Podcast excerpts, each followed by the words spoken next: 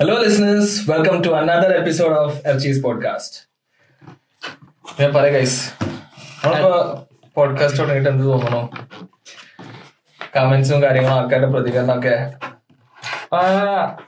നല്ല യൂട്യൂബിൽ ഒരു ഡിഫറെന്റ് ഓഡിയൻസ് ആണുള്ളത്. ഇൻസ്റ്റാഗ്രാമിൽ ഡിഫറെന്റ് ഓഡിയൻസ് ആണുള്ളത്. അതാണ് എനിക്ക് മനസ്സിലായത്. യൂട്യൂബിൽ ഒരുപാട് പ്രൊഫൈൽ പിക്ചർ ഇല്ലാത്തവന്മാരുണ്ട്. എന്തൊക്കെ ഏതൊരു കാര്യമുണ്ട് അതൊന്നും നമ്മൾ നോക്കാതിരുന്നാൽ മതി. പിന്നെ ഇൻസ്റ്റാഗ്രാമിൽ ഓരോ വിഷയത്തിന് ഡിപ്പെൻഡ് ചെയ്തിട്ടാണ് അല്ലേ അങ്ങനെയാണല്ലോ നമ്മൾ വിചാരിച്ചതിനേക്കാളും നല്ല രീതിയിൽ കാര്യങ്ങൾ നടന്നുകൊണ്ട്. ഓരോ സമയം കൊണ്ട് തന്നെ കാര്യങ്ങൾ നല്ല റീച്ച് ഫോളോവേഴ്സ് കൂടുന്നുണ്ട് ഫാരിസിന് എന്താ ക്വസ്റ്റ്യൻ ഉണ്ടെന്ന് പറഞ്ഞേ? എനിക്ക് ക്വസ്റ്റ്യൻ ഒന്നുമില്ല. എന്ത്? നിങ്ങൾ മനസ്സിൽ വിചാരിച്ച് പറഞ്ഞോ? ആ എനിക്ക് ഇത്രേ ഉള്ളൂ. ഞാൻ ഒരു കാര്യം ചോദിക്കാം. നിങ്ങൾക്ക് നമ്മളെ പോഡ്കാസ്റ്റ് ഒരാളെ ഗസ്റ്റ് ആയി കൊണ്ടുവരണമെന്നുണ്ടെങ്കിൽ ആരെ ആരെ നിങ്ങളെ കൊണ്ടുവരാം ഗസ്റ്റ് ആയിട്ട്? ആ? എനിക്ക് അങ്ങനെ ഒരു സ്പെസിഫിക് ആയിട്ടുള്ള ഒരാളില്ല. ഒരുപാട് പല പല മേഖലയിലുള്ള ആൾക്കാരുണ്ട്. നമ്മളിപ്പോ ഓരോ നിശ്ചയം എടുക്കുകയാണെങ്കിൽ ഒരു maybe one actor maybe financial ഫീൽഡിൽ നിന്ന് ഒരാൾ അങ്ങനെ അങ്ങനെ. ഒരു ഒരു സ്പെസിഫിക് ആയിട്ട് സ്പെസിഫിക് ആയിട്ട് ഒരാൾ പറയാനാണെങ്കിൽ മറ്റാൾ ഉം. അങ്ങനെ ടൈം എടുക്കല്ലേ? എപ്പം പറയാം. മലയാളി ആണെന്നുണ്ടോ നല്ലത് മലയാളിയാണെങ്കിൽ. എനിക്ക് ആൻഡ്രോയിഡിന് കൊണ്ടുവരുന്നുണ്ട് ഓക്കെ ഓക്കെ ഓക്കെ ഓക്കെ തക്കുലോ എനിക്ക് ജോറോക്കൻ. ചോറൊക്കെ എനിക്ക് ഫിനാൻഷ്യലേഷൻ ഒരാളെ കൊണ്ടുവരണമെന്നുണ്ട്. ഒന്നാമത് ഫിനാൻഷ്യൽ പ്ലാനിങ്. ഇപ്പോ സാലറി കിട്ടുന്ന ആൾക്കാർക്ക് എങ്ങനെ പ്ലാൻ ചെയ്യാതെ അത് അല്ലെങ്കിൽ ഒരു സ്റ്റാർട്ടപ്പ് തുടങ്ങിയിട്ട് എങ്ങനെ ഫിനാൻഷ്യലി ഒരാളെ പേഴ്സണലി ഇപ്പൊ നമുക്കൊക്കെ പേഴ്സണൽ ഫിനാൻസ് ഉണ്ടാവുമല്ലോ. അത് എങ്ങനെ മാനേജ് ചെയ്യണം? പേഴ്സണൽ ഫിനാൻസ് അത്യാവശ്യം എക്സ്പീരിയൻസ് ഉള്ള കൊണ്ടുവരുന്നുണ്ട് ഒരാളാണ് ഒന്ന് ശരൺ ഹെഡ്ജി. ശരൺ ഹെഡ്ജി. ഓന് അത്യാവശ്യം? ആ. ഓന് അത്യാവശ്യം കുറെ കാര്യങ്ങൾ ഈ ഇതിൽ കോഴ്സ് കൊടുക്കുന്ന ഒരാളാണ്. അപ്പൊ ഓന് ഒരുപാട് എക്സ്പീരിയൻസും ഒരുപാട് കോഴ്സ് കൊടുത്ത് കുറെ ആൾക്കാരെ എന്താ പറയാ കുറെ ആൾക്കാരുടെ ഗൈഡ് ചെയ്തിട്ടുള്ള എക്സ്പീരിയൻസ് ഒക്കെ ഓനുണ്ട്. അപ്പൊ ഓന് നല്ലൊരു പേഴ്സണൽ ഫിനാൻസിൽ കൊണ്ടുവരാൻ പറ്റിയ നല്ല ആളെ കാരണം ശരണം ഹെഡ്ജി. ഓക്കെ. ഞാൻ എലൻ മസ്കിനെ കൊണ്ടുവരാം. ഉം. ആ, ഈ ഇപ്പൊ സൈബർ ട്രക്കിന്റെ ലോഞ്ചിങ് അല്ലേ? അപ്പോ അതിനെ കുറിച്ച് കൂടുതൽ നമുക്ക് സംസാരിക്കാൻ പറ്റും. സൈബർ ട്രക്ക് അതേപോലെ സ്റ്റാർലിങ്ക് പിന്നെ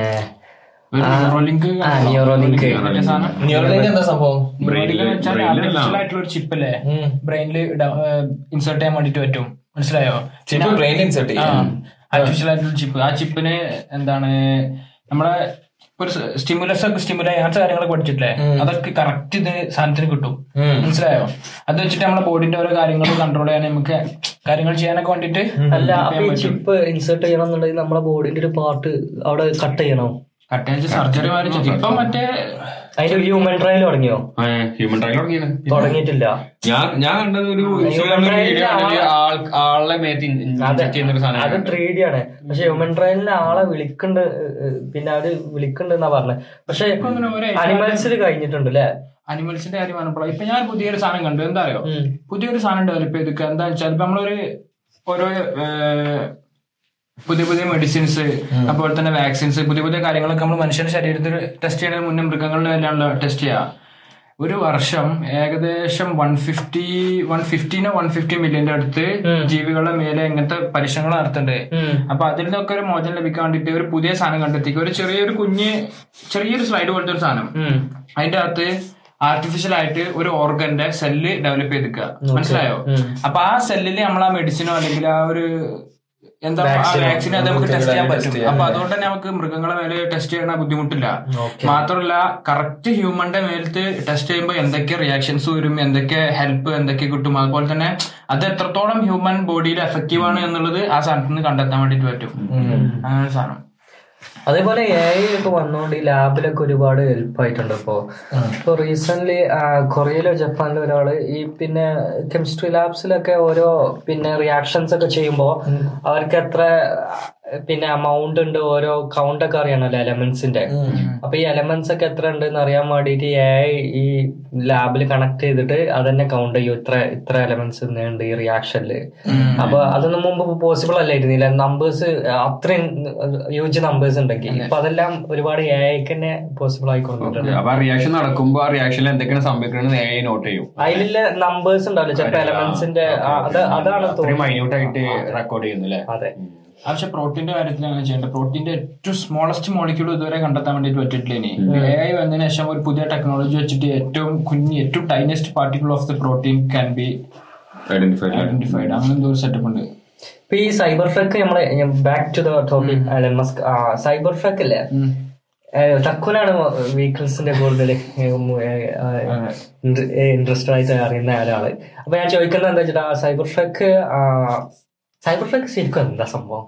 സൈബർ ട്രക്ക് എന്താന്ന് വെച്ച് കഴിഞ്ഞാൽ ഈ ഫോസിൽ ഫ്യൂൽസ് വെച്ചിട്ടാണല്ലോ ഒരുവിധം കാറുകളൊക്കെ ഓടുന്നത്. അതെ. അതിൽ നിന്നൊക്കെ ഏറ്റവും ഡെവലപ്ഡ് ആയിട്ടുള്ള ഒരു പുതിയ ടെക്നോളജി വെച്ചിട്ടുള്ള ഒരു ട്രക്ക് എന്നുള്ളതാണ്. ഇപ്പൊ ഫോർഡിന്റെ വലിയ വലിയ ട്രക്കുകളൊക്കെ നമ്മളെല്ലാവരും കണ്ടിട്ടുണ്ടാവും. എഫ് ടു ഫിഫ്റ്റി എന്ന് പറഞ്ഞ ട്രക്കിന്റെ സൈസിലെങ്ങാനും ആണ് ഇപ്പൊ നമ്മളെ ഇലൻ മാസ്കിന്റെ ഇത് വരുന്നത്. Almost per day U S ഒരു കണക്ക് വെച്ച് നോക്കുകയാണെങ്കിൽ six thousand five hundred something ട്രക്കുകൾ ഓരോ ദിവസം പുതിയ പുതിയ ട്രക്കുകൾ വരുന്നുണ്ട് അപ്പൊ അതായത് അധികം സെയിം സെയിം ട്രക്കിന്റെ പ്രൊഡക്ഷൻ ഇത്രയും വരുന്നുണ്ട്. സെയിം ട്രക്ക് എന്നല്ല പല ട്രക്കുകളായിട്ട് ട്രക്ക് എന്ന് പറയുമ്പോൾ ഏത് സൈസാണ് നമ്മൾ ഉദ്ദേശിക്കുന്നത് വലിയ ട്രക്കാണോ അതോ റാപ്റ്റർ പോലത്തെ അങ്ങനെ സ്മോൾ ട്രക്കാണോ. സ്മോൾ ട്രക്കാണ്. കാരണം എന്താ പറയുക നമ്മുടെ നാട്ടിലൊക്കെ കുറെ ഒരുപാട് കാറുകൾ കുഞ്ഞാങ്ങത്തെ സെറ്റപ്പ് ആണ്. യു എസിലൊക്കെ ഒരുപാട് ആളുകൾക്ക് ഇങ്ങനത്തെ ട്രക്ക് പോലത്തെ വലിയ വലിയ വണ്ടികളാണ് പല ആളുകളും ഉപയോഗിക്കുന്നത്. മനസ്സിലായോ? ഈ ലംബോഗിനി ഇതില്ലേ റോസ് അതിന് അവരെന്താ വെച്ചിട്ടാ പറയാ? ലംബോഗിനി ട്രക്ക് എന്നാ പറയാ യു എസിൽ നമ്മൾ പറയില്ലല്ലോ. ലംബോഗിനി ട്രക്ക് എന്നാ പറയാ. അങ്ങനെ ഒരു പ്രശ്നം ഉണ്ട് അവിടെ ലംബോർഗിനി ഈ പറഞ്ഞ പോലെ തന്നെ ഒരുപാട് കാലത്തിന് ശേഷം ഒരു എസ് യു വി ടൈപ്പിൽ വലിയൊരു വണ്ടി ലംബോർഗിന്റെ അടുത്ത് വന്നത് ഭയങ്കര നല്ല ഒരുപാട് ആളുകൾ സ്വീകരിച്ചു. ബാക്ക് ടു ദിസ് ടോപ്പിക് അപ്പൊ ഈ പറഞ്ഞു വരുന്നത് അപ്പൊ അപ്പോ ഇത്ര അധികം ഫോസിൽ ഫ്യൂൾസും കാര്യങ്ങളൊക്കെ എമിഷൻ ഉണ്ട്. അപ്പൊ അതിൽ നിന്നൊക്കെ ഒരു ഇലക്ട്രിക് ഇലക്ട്രിക് വെഹിക്കിൾ മേഖലയിൽ വരാൻ പോണ ഏറ്റവും അടിപൊളിയായിട്ടുള്ള ഒരു ട്രക്ക് എന്നുള്ളതാണ്. വേറെ ഇലക്ട്രിക് പക്ഷെ വേറെ ഇലക്ട്രിക് ട്രക്കുകളെ പോലെ അല്ലേ ഈ സൈബർ ട്രക്ക് ഇതിന്റെ ഡിസൈൻ ഒക്കെ കണ്ടില്ലേ? ആളുകൾക്ക് ഭയങ്കര സൈബർ പങ്ക് അതിന്റെ സ്റ്റിയറിംഗ് വീൽ കണ്ടോ? നമ്മൾ ഫ്ലൈറ്റിലൊക്കെ അത് ഫ്ലൈറ്റിന്റെ സ്റ്റിയറിംഗ് വീലിന് വരെയാണ് പിന്നെ ഫോണിന്റെ ട്രക്കും ഇതും കുറെ കോമ്പറ്റീഷൻ ഒക്കെ ഉണ്ടായിട്ട് ഇത് തന്നെയാണ് വിജയിച്ചത് കുറെ ഇപ്പൊ റീസെന്റ് ഈ വീക്കിൽ ഒന്നുണ്ടായി. എലൺ മസ്ക് റീട്വീറ്റ് ചെയ്തിരുന്നു. പിന്നെ ഇതിന്റെ മുമ്പ് ഒന്നുണ്ടായിരുന്നു. അത് അൺഒഫീഷ്യൽ ആയിട്ട് നടത്തിയതായിരുന്നു ഞാൻ ജോറോഗന്റെ ഒരു വീഡിയോ കണ്ടിരുന്നു.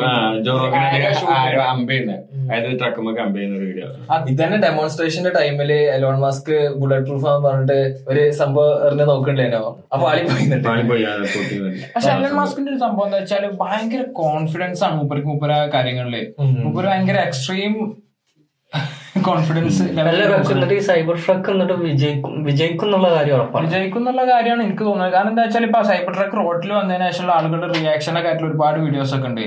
ആളുകളൊക്കെ ഭയങ്കര എക്സൈറ്റഡ് കാരണം നമ്മളെ സാധാരണ കാറുകളുടെ ഇടയിൽ സൈബർ ട്രക്ക് വന്ന് നിൽക്കുന്ന കാണുമ്പോ ഒരു നമ്മൾ ഏലിയനെ നമ്മളെ കൂടെ Stand ആയിട്ട് നിൽക്കും. അങ്ങനത്തെ ഒരു സെറ്റപ്പ് കോസ്റ്റ് നോക്കുകയാണെങ്കിൽ ബാക്കിയുള്ള ഈ ഇതുപോലത്തെ ഡ്രഗ്സും അങ്ങനത്തെ മേഖലയിൽ നോക്കുമ്പോ? അത് പക്ഷെ കോസ്റ്റ് വെച്ച് നോക്കുമ്പോ ഇന്ത്യയിൽ എലൻ മസ്ക് വണ്ടി ഇറക്കുന്നുണ്ടല്ലോ. അത് കുറച്ചൊക്കെ എക്കണോമിക്കൽ വണ്ടികളാണ് ഓൽ ഇറക്കാനുള്ള പ്ലാനറ്റ് ഓൽ നരേന്ദ്രമോദി സംസാരിച്ചതും അതിന്റെ കാര്യങ്ങളുടെ ഒക്കെ ഒരുപാട് ന്യൂസ് ഒക്കെ വന്നിരുന്നു. അപ്പൊ ഇന്ത്യയിലെ ഒരു എക്കണോമിക് സെക്ടറിൽ ടെസ്ലയുടെ വണ്ടികൾ വരുന്നുണ്ട്. ട്രക്കിൽ തന്നെ ഇപ്പൊ മൂന്ന് വേർഷൻസ് ഉണ്ട്. ഓരോ എഞ്ചിന്റെ അപ്ഡേഷൻസിൽ അതിൽ തന്നെ ആദ്യം ഒരു അനൗൺസ് ചെയ്ത പ്രൈസിൽ നിന്ന് വീണ്ടും പ്രൈസ് കൂട്ടുക ചെയ്തത്. കാരണം എന്താ? അത്രയധികം ഡിമാൻഡാണ് ആളുകൾ ഒരുപാട് ആളുകൾക്ക് വണ്ടി വേണം. പക്ഷെ അതിനനുസരിച്ച് ചെയ്യാൻ വേണ്ടിയിട്ടുള്ള കപ്പാസിറ്റി ഇല്ലാത്തതുകൊണ്ടായിരിക്കാം ഏതായാലും ഏറ്റവും ലേറ്റസ്റ്റ് ഏറ്റവും ഹൈ സെറ്റപ്പ് ഉള്ള വണ്ടിക്ക് almost hundred thousand dollars dollars ഉണ്ട്. ബേസിക് എത്ര? Sixty basic sixty one off road sorry on road ആയിരിക്കും തോന്നുന്നു. ബുള്ളറ്റ് പ്രൂഫ് ആണ്. അത് ഞാൻ കണ്ടിരുന്നു. പക്ഷെ ഒരു സിംഗിൾ കളർ എന്ത്. നമ്മളെ ഈ നാട്ടിൽ ഇപ്പൊ നമ്മളെ ലോക്കലൊക്കെ ബുള്ളറ്റ് പ്രൂഫ് വണ്ടിന്റെ ഒരു എത്രത്തോളം ആവശ്യകത ഉണ്ട്. പറയാൻ പറ്റില്ല. യു എസിലെ കണ്ടില്ലേ? സ്കൂളുകളിലെ കുട്ടികളെ ഷൂട്ട് അങ്ങനെ ഒരുപാട് പ്രശ്നം നമ്മളെ നാട്ടിൽ പിന്നെ മറ്റേ ഗണ്ണേറ്റ് ചെന്നില്ലേ എയർ ഗണ്ണേറ്റ് ഇപ്പോഴത്തെ ഷൂട്ടിംഗ് ഉണ്ടായിരുന്നേ. യു എസിൽ എന്തായാലും ആവശ്യം. എന്താ വെച്ചാൽ എന്റെ അഭിപ്രായത്തിൽ ഊബർ ഡ്രൈവ് ഊബർ ഊബർ ഒക്കെ അല്ലേ ഊബറിൽ തന്നെ ഈ ഒരു കാറ്റഗറി ഇനി വരും. എന്താ ചെയ്താ ഈ ബുള്ളറ്റ് പ്രൂഫ് ബുള്ളറ്റ് പ്രൂഫുള്ള വണ്ടികളൊക്കെ വരണം. എന്തായാലും വരണത് ഇവിടെ വന്നില്ലെങ്കിൽ യു എസിലേക്ക് വരണം. എന്തായാലും സെൽഫ് ഡ്രൈവിംഗ് കാറിന്റെ ലോകത്തെ ഏറ്റവും വലിയ ഒരു എന്താ പറയാ റവല്യൂഷൻ ടെസ്ല ഉണ്ടാക്കുന്ന കാര്യത്തിൽ യാതൊരു സംശയമില്ല കാരണം എന്താ വെച്ചാൽ ടെസ്ലക്ക് ഇപ്പൊ തന്നെ ഒരു ഓട്ടോ പൈലറ്റ് മോഡ് സെറ്റപ്പ് ഉണ്ട് ഇത് ഡ്രൈവ് ചെയ്യണ എങ്ങനെ വെച്ചാൽ ഇതിന് ഫുൾ ക്യാമറ ഫിറ്റ് ചെയ്തിട്ടാണല്ലോ. അപ്പോ ടെസ്ലക്ക് ഓരോ സമയത്തും ആ വണ്ടി ഇപ്പൊ ഞാനൊരു വണ്ടി വാങ്ങി. ടെസ്ലന്റെ ഒരു മോഡൽ എക്സ് അല്ലെങ്കിൽ മോഡൽ ഏതെങ്കിലും വണ്ടി. ഇപ്പൊ ഞാൻ ആ വണ്ടി ഓടിച്ചുകൊണ്ട് പോവാണ് റോഡിലൂടെ അപ്പോഴൊക്കെ ഡാറ്റ എങ്ങനെ കളക്ട് ചെയ്യണം. ആ റോഡിൽ എന്തൊക്കെയുണ്ട് എങ്ങനെയുണ്ട് പരിസരങ്ങൾ എന്താ എങ്ങനെയാണ് അപ്പൊ അത് ഇങ്ങനെ വീണ്ടും വീണ്ടും ആ ആർട്ടിഫിഷ്യൽ ഇന്റലിജൻസ് വഴി ആ വണ്ടിക്ക് ഓട്ടോമാറ്റിക് ആയിട്ട് അത് ഇതുവഴി പോകാനുള്ള ഒരു നോളജ് ഇങ്ങനെ വീണ്ടും വീണ്ടും കിട്ടിക്കൊണ്ടിരിക്കുക. അപ്പൊ സ്വാഭാവികമായിട്ടും ഒരു പോയിന്റ് ഓഫ് ടൈം എത്തുമ്പോൾ എല്ലാ റോഡുകളും അല്ലെങ്കിൽ ഇപ്പൊ സ്പെസിഫിക് ആയിട്ട് നമുക്ക് പറയുകയാണെങ്കിൽ ഇപ്പോ ഒരു സിറ്റി സിറ്റിയിൽ പൊതുവെ ആളുകൾ അങ്ങനത്തെ സെറ്റപ്പിൽ ജീവിക്കുന്ന ആളുകൾ ഉപയോഗിക്കുന്ന വണ്ടികൾ ഉണ്ടെങ്കിൽ ഈ വണ്ടിക്ക് നോളജും കാര്യങ്ങളൊക്കെ ഉണ്ടാവും. അപ്പൊ സ്വാഭാവികമായിട്ട് ഇങ്ങനത്തെ ഏരിയകളിൽ യാതൊരു ബുദ്ധിമുട്ടും ഇല്ലാതെ റഷുള്ള സമയം കാര്യങ്ങളൊക്കെ പ്രൊഡിക്റ്റ് ചെയ്യാനും വണ്ടികൾ ഏത് സമയത്ത് ഇറക്കണം എന്താ എങ്ങനെയെന്നൊക്കെ ഉള്ള എല്ലാ ഡാറ്റയും കിട്ടുന്ന ഒരു കാറ് എന്നുള്ള പർപ്പസിൽ നിന്ന് ഇതിനെ നമുക്ക് വേറെ രീതിയിലേക്ക് നമുക്ക് ഏത് സമയത്ത് ഇറങ്ങണം എന്ത് എങ്ങനെയെന്നൊക്കെയുള്ള ഇൻഫർമേഷൻസ് ഒക്കെ തരാൻ പറ്റിയ സെറ്റപ്പിലേക്ക് എത്തും എനിക്ക് തോന്നുന്നുണ്ട്. ഈ ടെസ്ലയുടെ ഡാറ്റ കളക്ഷൻ പറഞ്ഞല്ലോ. അപ്പൊ ഈ ഡാറ്റ കളക്ട് ചെയ്യുന്ന ഒരു സ്പെസിഫിക് വണ്ടിയുടെ ഒരു എഐനെയാണോ അത് ഫീഡ് ചെയ്യണത്? അതോ ഒരു ക്ലൗഡ് ഗ്ലോബൽ ടെസ്ലയുടെ ഒരു ഡാറ്റാബേസിലേക്കാണോ അത് ഫീഡ് ചെയ്യണത് അറിയോ? ഇതിന്റെ ഈ ഡാറ്റ കിട്ടുന്നത് എല്ലാ ടെസ്ല ഡിവൈസുക്കും ഇത് അതോ ഒരു വണ്ടിയിൽ സ്പെസിഫിക് ആയി വേറെ വണ്ടിയിൽ വേറൊരു അങ്ങനെയാണോ പോകുന്നത്? അതോ എങ്ങനെയാണെന്ന് അറിയോ ക്ലൗഡ് എന്തായാലും ഉണ്ടാവും? എന്തായാലും ഉണ്ടാവും. ക്ലൗഡ് ഇവർക്ക് ഡാറ്റ ഒക്കെ കളക്ട് അല്ലാതെ ഒരു സിംഗിൾ വണ്ടി മാത്രം ട്രെയിൻ ചെയ്ത് ട്രെയിൻ ചെയ്ത് കൊണ്ടുവരില്ലല്ലോ ഇത് മൊത്തം ഒരു പുതിയ വണ്ടി റോഡിലേക്ക് വരികയാണെങ്കിൽ ആ വണ്ടി ഓട്ടോ പൈലറ്റ് മോഡുള്ള വണ്ടിയാന്ന് പറഞ്ഞിട്ട് നമുക്ക് അതിനൊരു ഡാറ്റ ഇല്ല. പിന്നെ അത് ത- വരട്ടെ എന്ന് പറയാൻ പറ്റില്ല ക്ലൗഡിൽ നിന്ന് കിട്ടുന്ന ഡാറ്റ വെച്ചിട്ടായിരിക്കും ആ വണ്ടി റോഡിൽ ആദ്യം തന്നെ ഓടി തുടങ്ങുക ലാസ്റ്റ് മന്തിലാണ് ടെസ്ലയുടെ ഒരു കേസ് വിധിയായത് ഒരാൾ കേസ് കൊടുത്തിരുന്നു. ടെസ്ല ഓട്ടോ പൈലറ്റിൽ പോയപ്പോ ആക്സിഡന്റ് ആയി എന്ന് പറഞ്ഞിട്ട്. പക്ഷെ കേസ് ലാസ്റ്റ് വന്ന് വിധി വന്നത് അത് അയാളെ ഡ്രൈവ് ചെയ്ത ആളെ മിസ്റ്റേക്ക് ആയിരുന്നു. യു എസിൽ അതുപോലെ ഒരുപാട് പോകാൻ വേണ്ടിട്ട് ഇപ്പൊ ഒരു ടാക്സി സെറ്റപ്പ് ഉണ്ട്. എന്താ വെച്ചാൽ ഓട്ടോമാറ്റിക് ആയിട്ട് ഓടിക്കണേ. അപ്പോ പോലീസ് ചെക്കിങ്ങിൽ വണ്ടി നിർത്തിച്ചു. വണ്ടി നിർത്തി. പോലീസ് എന്തോ കാര്യം എന്തോ ചെയ്തിട്ട് ഡോക്യുമെന്റ് എന്താ എടുക്കാൻ പോയതാ? വണ്ടി ചെക്ക് ചെയ്ത് എന്താ വെച്ചാൽ ഓക്കെ ക്ലിയറൻസ് പരിപാടി കഴിഞ്ഞ് വണ്ടി എവിടുന്ന് എടുത്തിട്ട് പോയി ഓട്ടോമാറ്റിക് ആയിട്ട് പോയി. എന്നിട്ട് ആ വീഡിയോ ഭയങ്കര വൈറലായിട്ട് വരുന്നുണ്ട്. കാരണം പോലീസ് എന്തോ ഡോക്യുമെന്റ് എടുക്കാൻ വേണ്ടിട്ട് ഈ വണ്ടിന്റെ അടുത്ത് പോലീസിന്റെ വണ്ടിയിലേക്ക് തിരിച്ചു പോയതാ. ആ സമയം തന്നെ ഈ വണ്ടി അവിടുന്ന് ഓട്ടോമാറ്റിക് ആയിട്ട് സ്റ്റാർട്ട് ആയിട്ട് പോയി. അതേപോലെ കണ്ടിട്ടുണ്ടോ? ടെസ്റ്റിൽ ഇങ്ങനെ ഓട്ടി പോകുമ്പോ ആൾ കിടന്നുറങ്ങണേ ഉറങ്ങണേ ഒരുപാട് വീഡിയോസ് ഉണ്ട് ഉണ്ടായി ഒരു ഫ്രണ്ട് ഉണ്ട് കാനഡയിൽ അവന് ഇതുപോലെ ഒരു പ്രൊവിഷന് വേറെ പ്രൊവിഷന് പോയ സമയത്ത് ടെസ്ല അവന്റെ അടുത്തുണ്ടായിരുന്നു അങ്ങനെ പോയ സമയത്ത് അവന് സ്റ്റോറി ഇട്ടുണ്ടായിരുന്നു അങ്ങനെ. അത് കണ്ടപ്പോ നമുക്ക് ഇങ്ങനെ പോകണം എന്നൊക്കെ പക്ഷെ എപ്പോഴും ആ ഒരു ലെവലിലേക്ക് നമുക്ക് വണ്ടി ഒട്ടും നമ്മളെ ശ്രദ്ധ ഇല്ലാതെ വണ്ടി മൊത്തത്തിൽ എല്ലാ കാര്യങ്ങളും വണ്ടി തന്നെ ചെയ്യുന്നുള്ള ലെവലിലേക്ക് എത്തിയിട്ടില്ല. വണ്ടി എന്തൊക്കെ ലെവലിൽ മാറി? ഗിയർ ഓട്ടോമാറ്റിക് ആയി. പിന്നെ പിന്നീട് അവിടുന്ന് മാറിയിട്ട് ക്ലച്ച് ഒരുപാട് ഒരുപാട് അപ്ഡേഷൻസ് വന്നു. ഇപ്പൊ ബ്രേക്കിങ്ങിലൊക്കെ എന്തൊക്കെയാ മാറ്റങ്ങൾ വന്നില്ലേ. ഒരു- അങ്ങനെ അങ്ങനെ ഓരോ അപ്ഡേഷൻസ് വന്ന് വന്ന് നമുക്ക് സ്റ്റിയറിംഗിൽ കൈ വെക്കാത്ത രീതിയിലേക്ക് ഇപ്പൊ വണ്ടി ഓടിക്കാന്നുള്ള സെറ്റപ്പ് ആയി. കാരണം ലൈൻസ് ഡിറ്റക്ട് ചെയ്യണ മെഴ്സിഡീസിൽ അങ്ങനെ ഒരുപാട് കാറുകളുണ്ട്. അപ്പൊ ലൈൻസ് വണ്ടി തന്നെ ഡിറ്റക്ട് ചെയ്യും. അത് നമുക്ക് അലാം പോലത്തെ ബീപ് സൗണ്ട് ഒക്കെ വരും. അപ്പൊ നമ്മൾ കൈ വെച്ചാൽ മതി. പിന്നെ നമ്മൾ കൈ വെച്ചിട്ട് ഇങ്ങനെ ഓടിക്കുന്ന സെറ്റപ്പ് ഉണ്ട് ഇപ്പൊ കൈ വെക്കാതെ തന്നെ ഓടിക്കാം. അങ്ങനെ അങ്ങനെ ഓരോന്നോരോന്നായി ഓരോ മാറ്റങ്ങൾ വന്നു വന്നു. പക്ഷെ ഒരു പോയിന്റ് ഓഫ് ടൈമിൽ എന്തായാലും നമ്മൾക്ക് ഒട്ടും ഇതിൽ ടച്ച് ചെയ്യാതെ തന്നെ നമുക്ക് കടന്നുറങ്ങിയിട്ടോ ഒരു ഡ്രൈവർ വേണ്ട എന്നുള്ള രീതിയിൽ വണ്ടി എത്തും. ഗൂഗിളിന്റെ ഒക്കെ പക്ഷെ ഇതുപോലത്തെ വണ്ടികളൊക്കെ ഡെവലപ്പ് ഒക്കെ ചെയ്തിരുന്നു. പക്ഷെ എവിടെ എത്തിയില്ല ഒന്നും Google- ഗൂഗിളിന്റെ ആപ്പിളിന്റെ ആപ്പിളിന്റെ ഇ വി ഇറങ്ങുന്നെന്ന് പറഞ്ഞിട്ട് ഇന്ന് ഓട്ടം ഡ്രൈവ് ഒക്കെ ഉള്ള പിന്നെ അതെന്നാ റിലീസ് ആവാന്ന് അറിയില്ല അവർ അവർ പറഞ്ഞു എത്ര എലൻ മസ്ക് തന്നെ കൺഫേം ചെയ്ത്. എത്ര എഞ്ചിനീയേഴ്സിനെ അവിടെ ഹയർ ചെയ്ത്. അങ്ങനെ പറഞ്ഞിരുന്നത് അല്ലെങ്കിൽ എലൻ മസ്ക് ആപ്പിൾ പറഞ്ഞപ്പോളാ. എലൺ മസ്കിന്റെ ട്വിറ്റർ ഉണ്ടല്ലോ. ട്വിറ്ററിൽ ഇപ്പൊ ഒരുപാട് പ്രശ്നങ്ങൾ നടക്കുന്നുണ്ട്. അതായത് കുറെ കമ്പനീസ് ട്വിറ്ററിന്റെ എലൺ മസ്കിനെ തറക്കാൻ വേണ്ടിയിട്ട് ട്വിറ്ററിൽ ആഡ് കൊടുക്കുന്നത് നിർത്തി. ട്വിറ്ററിന്റെ റവന്യൂ കുറയാൻ വേണ്ടിയിട്ട്. അതിൽ പെട്ടതാണ് ആപ്പിൾ സാംസങ് അതുപോലെ ഒരുപാട് ഡിസ്നി ഒരുപാട് കമ്പനീസ് ഒരു ഞാൻ ലിസ്റ്റ് എടുത്തു ആക്കിയപ്പോ അതിൽ ഒരു ഇരുപതിന്റെ മുകളിൽ എങ്ങനെയായാലും ഉണ്ട് വൻ വൻ ഭീമന്മാര്. അപ്പോ ഇവരൊക്കെ ട്വിറ്ററിനെ തകരാ അപ്പൊ എലൻ മസ്ക് പറയുന്നുണ്ട് എലൻ മസ്ക് ഒരു എന്താ എന്താ സ്റ്റേറ്റിൽ ഇരുന്ന് പറയുന്നുണ്ട് "ഇ- ഇതുകൊണ്ടൊന്നും ഞാൻ തകരുമെന്ന് നിങ്ങൾക്ക് തോന്നുന്നുണ്ടോ കാരണം ലോകത്തെ ഏറ്റവും റിച്ചസ്റ്റ് ആണ്. എലോസ്കിന്റെ സെക്കൻഡ് ഇല്ല ആർക്കും പോലും എലോസ്കിന്റെ അത്ര എടുത്തു പോലും എത്താൻ പറ്റില്ല അത്രയും ട്രില്യനെയർ ആണ്. മനസ്സിലായില്ലേ?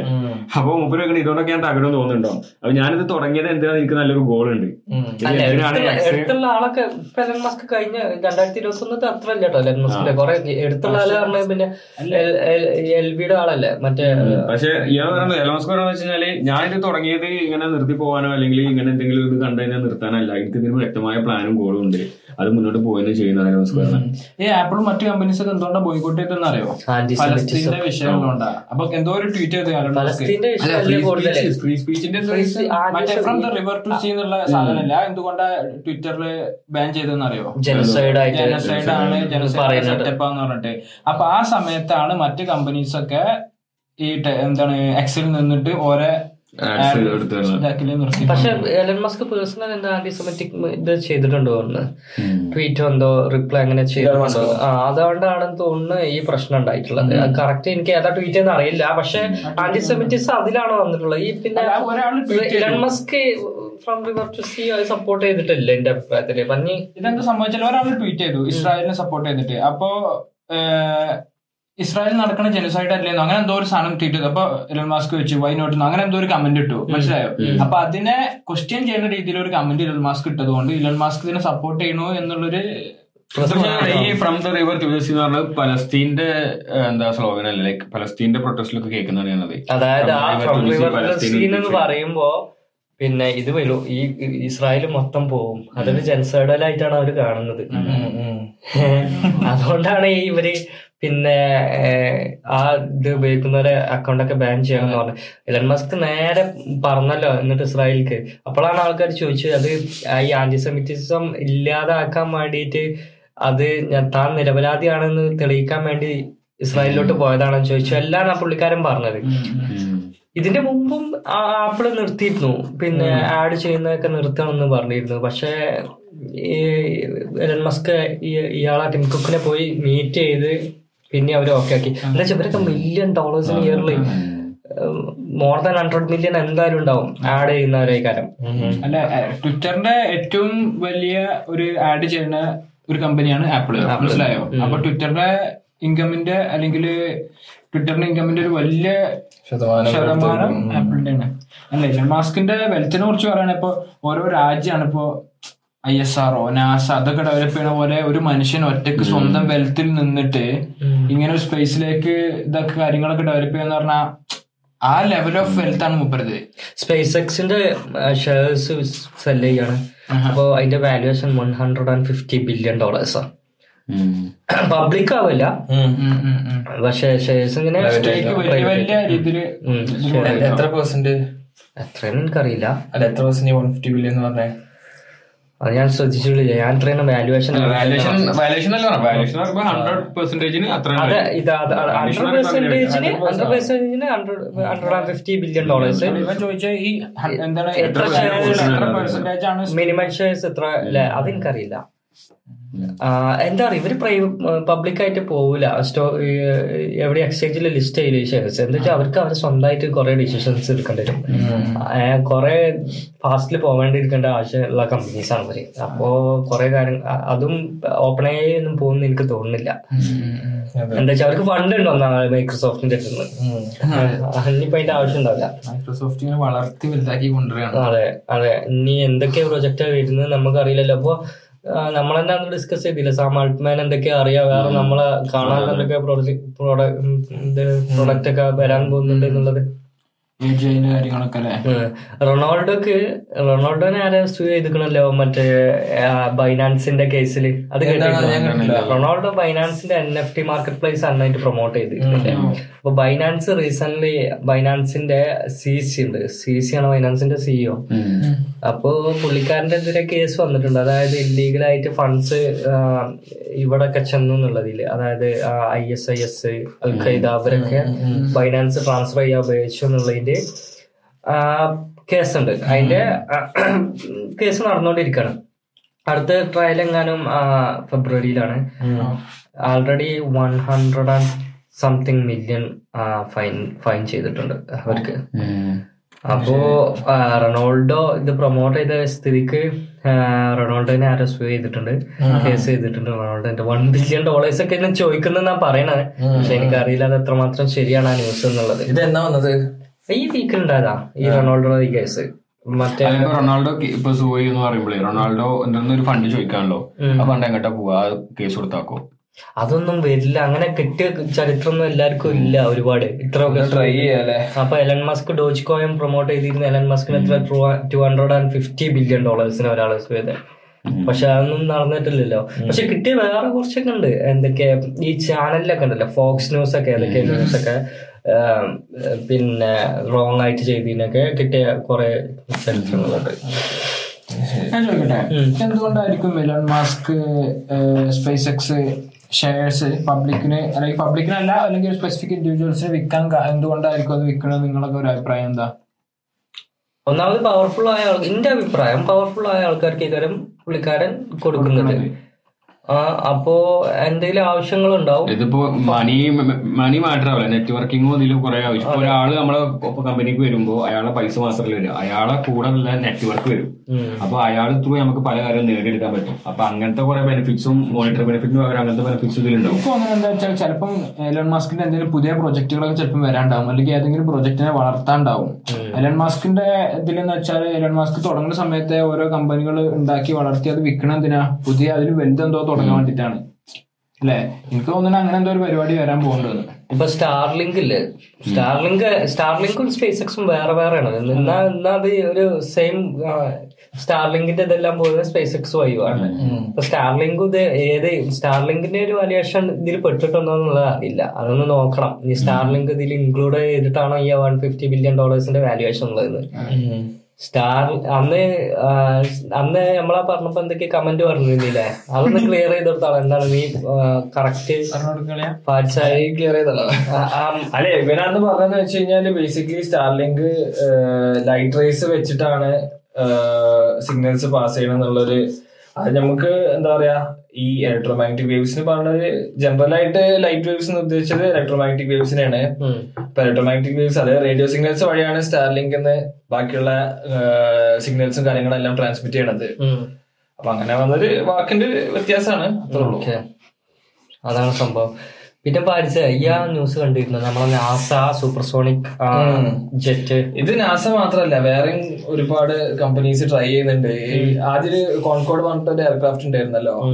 അത് സൂപ്പർസോണിക് സ്പീഡിലാണ് ട്രാവൽ ചെയ്തത്. ഫാസ്റ്റർ ദാൻ സൗണ്ട് രണ്ടായിരത്തി മൂന്നിൽ നിർത്തില്ലേ രണ്ടായിരത്തി സൂപ്പർ ഈ സൂപ്പർസോണിക് ഫ്ലൈറ്റിനെ പറ്റി വേറെ മിത്യാൻ കേട്ടാണ് ശരിയാണല്ലോ എനിക്കറിയില്ല. ഇപ്പൊ സൂപ്പർസോണിക് ഫ്ലൈറ്റ് പറക്കുന്ന സമയത്ത് നല്ല വൈബ്രേഷൻസും വേവ്സും ഉണ്ടാവും. ഒരു സോണിക് ബൂം എന്ന് പറഞ്ഞിട്ടുള്ള ഒരു കോൺസെപ്റ്റ് ഉണ്ട്. ഭയങ്കര സൗണ്ടാണ് കാരണം സൗണ്ടിനെക്കാട്ടിലും സ്പീഡിൽ ട്രാവൽ ചെയ്യുമ്പോ അവിടെ എന്താണ് ഈ വേവ്സിന്റെ പ്രഷർ കാരണം ഒരു ഭയങ്കരമായിട്ടുള്ള ഒരു സൗണ്ട് ജനറേറ്റ് ആകും. അതുകൊണ്ട് ഈ പോപ്പുലേഷൻ കൂടിയ ഏരിയസ് കൂടെ ഒന്നും അത് ഹൈറ്റ് കൂട്ടണം. അല്ലെങ്കിൽ ഭയങ്കര വൈബ്രേഷൻ ആവും. ബിൽഡിംഗ് ഒക്കെ കൊളാപ്സ് ചെയ്യുന്ന രീതിയിൽ അത്രയും വൈബ്രേഷൻ ഉണ്ടാവും പറയുന്നത്. ബാക്ക് ടു ദ ടോപ്പിക് അപ്പൊ ഇവർ ഇനിയും ലോഞ്ച് ചെയ്യാൻ പോവാണത് എങ്ങനെയാണ് സംഭവം? നാസ സ്റ്റാർട്ട് ചെയ്തിട്ടുണ്ട്. പിന്നെ ഇതിന് മുന്നേ മറ്റേ ഇവരുണ്ടല്ലോ വേർജിന്റെ ഓണർ റിച്ചർഡ് ബ്രാൻസൺ അല്ലേ മൂപ്പരും. ഇതേമാരത്തെ ഒരു പ്രൊജക്ട് സ്റ്റാർട്ട് ചെയ്തിട്ടുണ്ട്. രണ്ടോ മൂന്നോ വർഷം മുന്നേ ആ. ഈ സ്പേസ് എക്സും ജെഫ് ബേസോസ് ഒക്കെ ട്രൈ ഉണ്ടല്ലോ എയറോസ്പേസിന്റെ മേഖലയിൽ. പക്ഷെ അവർ കൂടുതൽ ഇങ്ങനെ റോക്കറ്റ്സും അതുപോലത്തെ എയർക്രാഫ്റ്റ്സ് നോക്കുന്നത് ഇത് കൊമേഴ്ഷ്യൽ പർപ്പസിന് വേണ്ടിയിട്ടാണ് മുമ്പ് ട്രൈ ചെയ്തത്. അപ്പൊ ഇത് വേറെയും ഒരുപാട് കമ്പനീസ് ഉണ്ട്. ബൂം എന്ന് പറഞ്ഞിട്ടുള്ള സൂപ്പർസോണിക് ഫ്ലൈറ്റ്സിന് ട്രൈ ചെയ്യണേ. അത് എന്ന് വെച്ച് കഴിഞ്ഞാൽ ന്യൂയോർക്ക് നിന്ന് ലണ്ടൻ വരെ നയന്റി മിനിറ്റ്സിനുള്ളിൽ ട്രാവൽ ചെയ്യാൻ പറ്റും. നയന്റി മിനിറ്റ്സ് ഒന്നര മണിക്കൂർ ആ ഒന്നര മണിക്കൂർ ഒരു സിനിമ കണ്ട് തീർക്കുന്ന ടൈം കൊണ്ട് നമുക്ക് ന്യൂയോർക്ക് നിന്ന് ലണ്ടൻ ഇപ്പൊ എത്ര മണിക്കൂർ എടുക്കണ്ടേ? ഇപ്പൊ more than five hours seven hours ഒക്കെ എടുക്കും. മോർ ദാൻ സെവൻ അവേഴ്സ് എടുക്കും. ട്രാവൽ ചെയ്യാനേ. അപ്പൊ നമുക്ക് നമുക്ക് ലണ്ടനിൽ നമ്മളെ നാട്ടിൽ അത്രയും വരില്ല. പിന്നെ ആ, സെയിം ആവൂലേ? ഓൾമോസ്റ്റ് ഇന്ത്യ വരെ സെയിം ആവും. ഓക്കെ. അപ്പോ ഞാൻ ചോദിക്കട്ടെ വാച്ച മുമ്പ് ബ്രിട്ടീഷ് എയർവേസിനും ഈ ഈ സൂപ്പർസോണിക് ടെക്നോളജി ഉണ്ടായിരുന്നു. പിന്നെ ഒരു ഫിഫ്റ്റി തൗസൻഡ് ഫ്ലൈറ്റ്സ് വരെ എടുത്തിട്ടുണ്ട് മൊത്തം. കൊമേഴ്ഷ്യൽ റൈഡ്സ് നടത്തിയിട്ടുണ്ട്.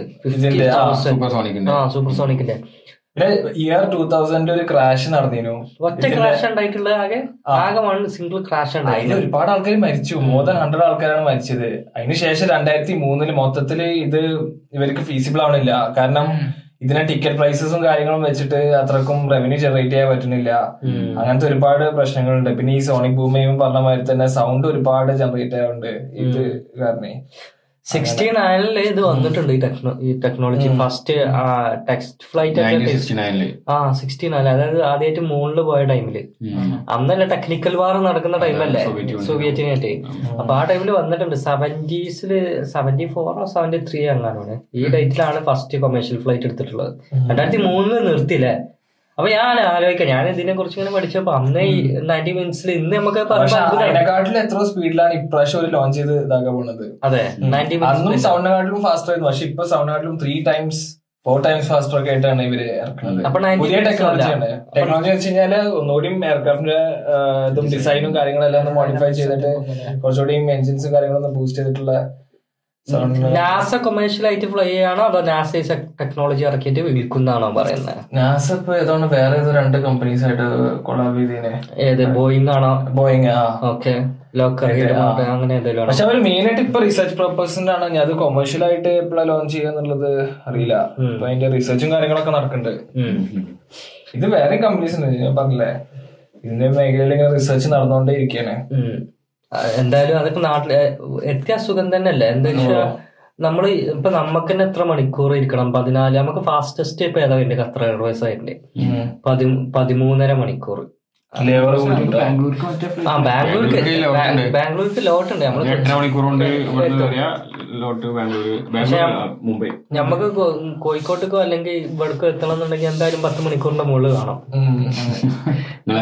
ഞാൻ അതാലോചിച്ചു ഞാൻ കഴിഞ്ഞ പ്രാവശ്യം നാട്ടിൽ പോയപ്പോ ഈ ലോട്ട് വേണ്ടി പിന്നെ എയർ ഇന്ത്യ എടുത്ത് ബോംബെ ടു കാലിക്കറ്റ്. ഇപ്പൊ ഇന്നലെ ഞാൻ ഒരു വീഡിയോ ഉണ്ട് എയർ ഇന്ത്യയിൽ മഴ വീണേ ഫ്ലൈറ്റിൽ പുതിയ?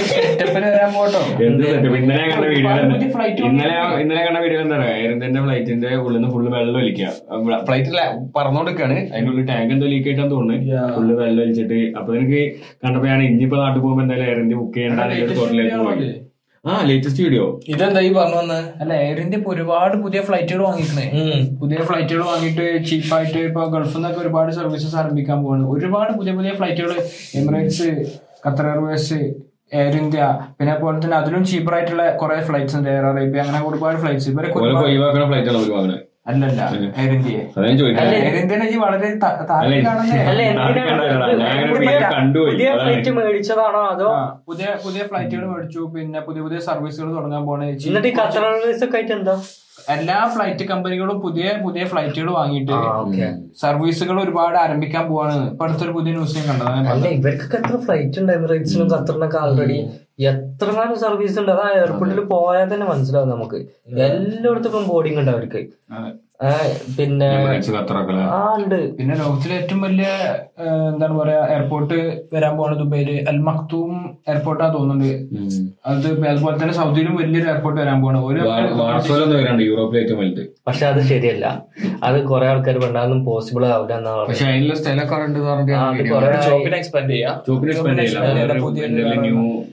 വാർഷം മുപ്പ മുപ്പത്തഞ്ച് കിലോമീറ്റർ അത് വന്നു കഴിഞ്ഞാൽ ഒരുപാട് ബിസിനസ് ഒക്കെ നല്ല സ്കോപ്പ് ഉണ്ട്. ലൈക്ക് ലോജിസ്റ്റിക്സ് പരമായിട്ടും ഒരുപാട് എന്നുവെച്ചാൽ ഒരു central point of connection ആയി മാറും. യൂറോപ്പിക്കൽ ഒരു എൻട്രി ഉള്ള രീതിയിൽ മിഡിൽ ഈസ്റ്റ് നിന്നൊക്കെ പക്ഷെ യൂറോപ്പിലെ ഏറ്റവും നല്ല എയർപോർട്ട് ഏതാണ്? പിന്നെ മ്യൂണിസിത്തെ എയർപോർട്ട് എനിക്ക് നല്ല ഇഷ്ടമായി നെതർലാൻഡ്സിലുണ്ട് തോന്നുന്നു കുഴപ്പമില്ലാതെ ഫ്രാങ്ക്ഫർട്ട് അത്യാവശ്യം വലുതാണ് ആ, ഫ്രാങ്ക്ഫർട്ട് ജർമ്മനിയിൽ തന്നെ ആവും കുഴപ്പമില്ലേ. പക്ഷെ വേറെ ഒന്നുണ്ട് ഒരു ജർമ്മനിലെ ബ്രാൻഡൻബർഗ് ടോർ എന്ന് പറഞ്ഞൊരു എയർപോർട്ട് ഒരു റീസെന്റ് റീസെന്റ് ബ്രാൻഡൻബർഗ് ടോർ ബെർലിനത്തെ ഒരു ലാൻഡ്മാർക്ക് അല്ലേ? ആ ബ്രാൻഡൻബർഗ് ടോർ ഗേറ്റ് ആണ്. സോറി ബ്രാൻഡൻബർഗ് ടോർ അല്ല. ബ്രാൻഡൻബർഗ് ഒരു എയർപോർട്ട് വന്നിട്ടുണ്ടായിരുന്നു. ബെർലിൻ ബ്രാൻഡൻബർഗ് എയർപോർട്ട് എന്ന് പറഞ്ഞിട്ട്. അപ്പോ അത് ഇതേപോലെ ഒരു മെഗാ പ്രൊജക്ട് ചെയ്യുന്നു എന്താ വലിയൊരു എയർപോർട്ടും കാര്യങ്ങളൊക്കെ ആയിട്ട് ജർമ്മനിക്ക് ഒരു അട്രാക്ഷൻ പോലെ. ഇങ്ങനെ വരാനും പോലെ ഭയങ്കര ഒരു വലിയ പ്രൊജക്ട് ചെയ്യുന്നു പക്ഷെ അത് അത്ര വിജയിച്ചില്ല. അത് വന്നു. പക്ഷെ അത് അത്ര ആൾക്കാർ വലിയ യൂസ് ചെയ്യുന്ന ഒരു എയർപോർട്ടായി മാറിയില്ല. പല കാരണങ്ങളാൽ. പിന്നെ വേറെ ഒരു കൊമേഴ്ഷ്യൽ പർപ്പസിന് അത് യൂസ് ചെയ്യുന്ന ഒരു എയർപോർട്ട് ഇപ്പൊ ദുബായിലൊക്കെ വന്നു കഴിഞ്ഞാൽ ഓഫ് കോഴ്സ് അത് വിജയിക്കും. കാരണം ഇപ്പൊ ദുബായ് ഇപ്പോൾ ഒരു സെൻട്രൽ കണക്ഷൻ പോയിന്റ് ആണ്. എല്ലാ ഇപ്പൊ ഫ്ലൈറ്റ് ഇപ്പൊ ചരക്ക് ഗതാഗതത്തിനാണെങ്കിലും കാരണം നല്ല പോർട്ട് ഉണ്ട് ദുബായിൽ. അപ്പൊ ദുബായ് പോർട്ട് വഴി ഇപ്പൊ ഒരുപാട് കാര്യങ്ങൾ നടക്കും. ചൈനയിൽ നിന്ന് യൂറോപ്പിലേക്ക് വരണമെങ്കിൽ ഒരുപാട് ബുദ്ധിമുട്ടുണ്ട്. നമുക്ക് ഫ്ലൈറ്റ് വഴി പല സാധനങ്ങൾ കൊണ്ടുവരാം. അപ്പൊ എന്താ ചെയ്യണമെന്ന് വെച്ചാൽ വലിയ കമ്പനികളൊക്കെ ചൈനയിൽ നിന്ന് യു എ പോലത്തെ രാജ്യങ്ങളിലേക്ക് ഷിപ്പിൽ അത് ചെയ്യും. അവിടുന്ന് പിന്നെ ദുബായ് എയർപോർട്ട് വഴി യൂറോപ്പിലേക്ക് ഫ്ലൈറ്റിൽ ചെയ്യും. മനസ്സിലായോ? അപ്പൊ ദുബൈയിൽ അൽമക്തും പോലത്തെ വലിയൊരു എയർപോർട്ട് വരുമ്പോൾ സ്വാഭാവികമായിട്ടും അത് ദുബായ് പോലത്തെ ഒരു സ്ഥലത്തിന് നല്ല ബെനിഫിറ്റ് ഉണ്ടാവും എന്ന് എനിക്ക് തോന്നുന്നു. കാരണം ഇപ്പൊ ദുബായ് ഓൾറെഡി ഒരു സെൻട്രൽ കണക്ഷൻ പോയിന്റ് ആണ് എന്നുള്ള രീതിയാണല്ലോ. പക്ഷെ ദുബായിൽ വേറെ ചെറിയ എയർപോർട്ട്സ് ഒക്കെ ഉണ്ട് കേട്ടോ നമ്മളെ വിസയർ ഒക്കെ ചെല്ലേണ്ടത് വേറൊരു എയർപോർട്ട് ഡി എക്സ് വീക്ക് അല്ല വേറെ എയർപോർട്ടിലേക്കാണ് ഇത് ചെയ്യുന്നത്. ഇപ്പൊ പാരീസിലാണ് മൂന്ന് എയർപോർട്ട് നാല് മൂന്ന് എയർപോർട്ട് എങ്ങാനുണ്ട് പാരീസിൽ ആ കൺഫ്യൂസ്ഡ് ആവും. ഒന്ന് മറ്റേ ഇതുണ്ട്. നോർമൽ എയർപോർട്ട് ഉണ്ട് അവിടുത്തെ വലിയ. പിന്നെ എന്താ ഇപ്പൊ അതിന്റെ പേര്? രണ്ട് എയർപോർട്ട് ഉണ്ട്. ഞാൻ മൂന്ന് തവണ പോയപ്പോൾ മൂന്ന് ഡിഫറെന്റ് എയർപോർട്ടിലാ പോയത്. ആ പാരീസിൽ. ദുബായിൽ തന്നെ കുറെ എയർപോർട്ട് ഉണ്ട്. എനിക്ക് തോന്നുന്നു ഈ വിസിലൊക്കെ ചിലപ്പോ പൈസ ചീപ്പാണ് നമുക്ക് ട്രാവൽ ചെയ്യാനൊക്കെ വിസിലൊക്കെ. ചിലപ്പോ അതന്നെ ചിലപ്പോ ഈ ഈ എയർപോർട്ടിന്റെ റെന്റും കാര്യങ്ങളൊക്കെ ഉണ്ടല്ലോ ഫ്ലൈറ്റിന്. എന്താ ഗ്രൗണ്ട് ഫീയും കാര്യങ്ങളൊക്കെ. അത് കുറയുന്നതിനനുസരിച്ച് ആവും ചിലപ്പോ. അതുകൊണ്ടായിരിക്കും അങ്ങനത്തെ എയർപോർട്ടിൽ കൊണ്ടുപോയി ഇറക്കുന്നത്. മീൻസ് അവിടെ റെന്റ് കുറവും കാര്യങ്ങളൊക്കെ ഉണ്ട് ടിക്കറ്റ് ഫെയർ ഭയങ്കര കുറവാണല്ലോ ബീച്ചിലൊക്കെ ചിലപ്പോ അങ്ങനത്തെ കാരണങ്ങളുണ്ടാവും. റയനയർ കണ്ടില്ല ചിലപ്പോ അങ്ങനെ പതിനൊന്ന് യൂറോക്കൊക്കെ ഇവിടുന്ന് ഫ്ലൈറ്റ് സ്പെയിനിക്ക് അതിന് എങ്ങനെ അവർക്ക് ലാഭം ലാഭാവും അത്? പതിനൊന്ന് എന്താ ഫ്ലൈറ്റ് ചെയ്താലും ഓടും. മനസ്സിലായില്ലേ? അപ്പൊ അത്രയും ടി സീറ്റ്സ് ഉണ്ടാവുമ്പോ അത് ഫിൽ ആയിക്കാനെ കിട്ടുന്നത് കിട്ടട്ടെ എന്നുള്ള രീതിക്കാണ് അവർ ആ റേറ്റിന് കൊടുക്കുന്നത് അല്ല അതിൽ വേറെ പരിപാടി ഉണ്ട്. ഈ റൈനയർ പോലത്തെ ഫ്ലൈറ്റുകളിലൊക്കെ ആളുകൾ ടിക്കറ്റ് എടുക്കുമ്പോൾ ലഗേജ് ഉണ്ടാവില്ല. മനസ്സിലായോ? വലിയ വലിയ കമ്പനികൾക്ക് എന്താ വേണ്ടത് ചിലവുകൾക്ക് ഓരോ ചരക്ക് ഒരു രാജ്യത്ത് നിന്ന് മറ്റു രാജ്യത്തേക്ക് പെട്ടെന്ന് എത്തണം. അപ്പൊ ഞാൻ ചെയ്യുന്ന ബിസിനസ്സിൽ അങ്ങനെയാണ്. അപ്പോ പെട്ടെന്ന് എത്തണം. അപ്പൊ എന്താ വെച്ചാൽ ഇപ്പൊ ഫ്ലൈറ്റിന്റെ ഒരു അഡ്ജസ്റ്റ്മെന്റ് എങ്ങനെ വെച്ചാൽ മേലെ ആളുകൾ ഇരിക്കുന്ന ഒരു സെറ്റപ്പ് ഉണ്ട്. അതിന് താഴെ വലിയൊരു ലഗേജ് സ്പേസ് ഉണ്ട്. ഇതിൽ മൊത്തം വലിയ വലിയ കമ്പനികൾ ഇപ്പൊ D H L D S P അങ്ങനെ ഒരുപാട് ഒരുപാട് കമ്പനികളുണ്ട് ഈ കമ്പനികൾ ആ സ്പേസ് മൊത്തം അങ്ങോട്ട് വാങ്ങും. മനസ്സിലായോ? എന്നിട്ട് ഇവരെന്താ ചെയ്യാന്ന് വെച്ചാൽ ചെറിയ ചെറിയ കുഞ്ഞു കമ്പനികൾക്ക് ആർക്ക് ആവശ്യമുള്ളവർക്ക് ഔട്ട്സോഴ്സ് ചെയ്തിട്ട് ഓരോ ഇത് ഫുൾ അതിൽ കാർഗോ ഫുൾ അതിൽ പാക്ക് ചെയ്യും. അപ്പൊ ഈ ഫ്ലൈറ്റിനുള്ള എല്ലാ ചെലവും അധികം തന്നെ പോകുന്നുണ്ട്. ചിലപ്പോ അങ്ങനെ ഉണ്ടാവാം. കാരണം ഈ പാസഞ്ചേഴ്സിന് കിട്ടുന്ന റവന്യൂ മാത്രമല്ല ഇങ്ങനത്തെ വലിയ വലിയ ഫ്ലൈറ്റുകൾ കിട്ടോ? ഈ ഫ്ലൈറ്റിൽ അല്ലെങ്കിലും പാസഞ്ചേഴ്സിന് പാസഞ്ചേഴ്സ് ലഗേജ് കൊണ്ടുപോകാനാണ് അവർക്ക് ഏറ്റവും സൗകര്യം. കാരണം നമുക്ക് നമുക്ക് ലഗേജ് സ്പേസ് തരുമ്പോൾ അതിനൊരു എമൗണ്ടും കാര്യങ്ങളും എന്താ ആ ഒരു സ്പേസ് വേറൊരു കമ്പനിയിൽ നിന്ന് ലോജിസ്റ്റിക്സ് കമ്പനിയിൽ നിന്ന് കിട്ടുന്ന കുറയാണ്. മനസ്സിലായില്ലേ? അപ്പൊ അതുകൊണ്ടാണ് നമ്മൾ ലഗേജ് എക്സ്ട്രാ ലഗേജ് ഒക്കെ ആഡ് ചെയ്യുമ്പോൾ അവസാന മിനിറ്റ് ഒക്കെ ആഡ് ചെയ്യുമ്പോൾ കുറെ പൈസ നമ്മൾ ടിക്കറ്റിനെക്കാളും. കാരണം എന്താ വെച്ചാൽ ഇതൊക്കെ ഒരു പെല്ലറ്റ് വെച്ച് പെല്ലറ്റ് പെല്ലറ്റ് ആ പെല്ലറ്റിന്റെ ആ കറക്റ്റ് വോളിയം എത്രയാണോ അത്ര വോളിയം ആ ഒരു കറക്റ്റ് സ്റ്റാൻഡേർഡ് ആയിട്ടാ ചെയ്യാ. നമ്മളെ ലഗേജ് ബോക്സ് പിന്നെ അതുപോലെ ആയിക്കോളന്നില്ലല്ലോ ഒരുപാട് വോളിയം ഒരു നഷ്ടപ്പെടും. അങ്ങോട്ടാണെന്നുണ്ടെങ്കിൽ അങ്ങനത്തെ ഒരു വിഷയങ്ങൾ ഉണ്ടാവും ശരിയാണ്. ഇപ്പൊ ഇപ്പൊ ഇവിടെ തന്നെ വിസയർ ഉണ്ട് റൈനയർ ഉണ്ട് ലോട്ട് ഒരു. അൾട്രാ ചീപ്പാണ് റൈനയറാണ് റൈനയർ ആണ് ശരിക്കും ഇതെന്താ പ്രശ്നം എന്താ പറയാ റൈനയറിനൊക്കെയുള്ള പൂണ്ട എയർപോർട്ട് അവിടുത്തെ ഇന്റർനാഷണൽ എയർപോർട്ട് അവിടുത്തെ ഡൊമസ്റ്റിക് എയർപോർട്ട് പോലത്തെ ചെറിയ എയർപോർട്ടിലാണ് പോവാ. അതാണ് ഈ പറയുന്നത്. ഈ ലോജിസ്റ്റിക്സ് കാർഗോ അൺലോഡിങ് ലോഡിങ്ങും അങ്ങനത്തെ കുറെ ഇത്. പിന്നെ ഈ ഗ്രൗണ്ട് സ്പേസ് അതെ. പിന്നെ ഈ പറയുന്ന ഈ ഇതില്ലേ നമ്മളെ ഗ്രൗണ്ട് സ്പേസ് ഈ ഓരോ ഒരു ഫ്ലൈറ്റ് ഒരു എയർപോർട്ടിൽ നിർത്തിയിരുന്നതിന് എത്ര മണിക്കൂറാണോ നിർത്തിയിരുന്നത് അതിന് ഇവർക്ക് ചാർജ് കൊടുക്കണം. പിന്നെ ഈ അവിടുത്തെ സ്റ്റാഫ് ഇരിക്കുന്ന ഓഫീസ് സ്പേസ് അങ്ങനത്തെ എല്ലാത്തിനും ഒരു ചാർജ് കൊടുക്കണം.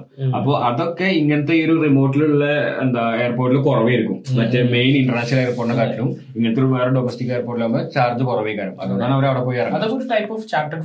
സെറ്റപ്പ് എന്ന് വെച്ചാൽ വലിയ വലിയ കമ്പനികൾക്ക് അതൊരു ഓരോ എയർ ബൈ ഡിസൈൻ ഇതായിരിക്കും കൊറിഡോർ ആയിരിക്കും. മനസ്സിലായോ? അപ്പൊ ആ കൊറിഡോർക്ക് ഇവർക്ക് ഫ്ലൈറ്റ് എന്തായാലും അങ്ങോട്ട് പോകണം അപ്പൊ പിന്നെ പാസഞ്ചർ ഉണ്ടായി കഴിഞ്ഞാൽ മനസ്സിലായോ? ഞാൻ പോയ എയർപോർട്ടിന്റെ പേര് പാരീസിൽ ഓർലി. ഓർലി എയർപോർട്ടിലാണ് ഒരു വട്ടം പോയത്. പിന്നെ പിന്നെ ഒരു എയർപോർട്ട് ഒരു പെരുമാടില്ല. ഞാൻ മറന്നു അതിന്റെ പേര്. ഒരു ബി വെച്ചിട്ടാണ്. അതൊക്കെ സിറ്റി സെന്ററിന് കുറെ ലോങ്ങിലാണ് പക്ഷെ നമുക്ക് ആക്സസ് ഉണ്ടാവും. എന്തെങ്കിലും വണ്ടി ബസ്സും ടാക്സി ഒക്കെ ഉണ്ടാവും. പക്ഷെ അതാണ് ഞാൻ പറഞ്ഞത്. പാരീസിൽ അതേപോലെ ഉണ്ട്. അതേപോലെ എല്ലാ രാജ്യത്തും ഉണ്ട് ഒരുവിധം രാജ്യം. ഇപ്പൊ നമുക്ക് തന്നെ ഇവിടെ അല്ലേ മോഡലിംഗ് ഉണ്ട്. നമുക്ക് ഷോപ്പിംഗ് എയർപോർട്ട് ഉണ്ട്.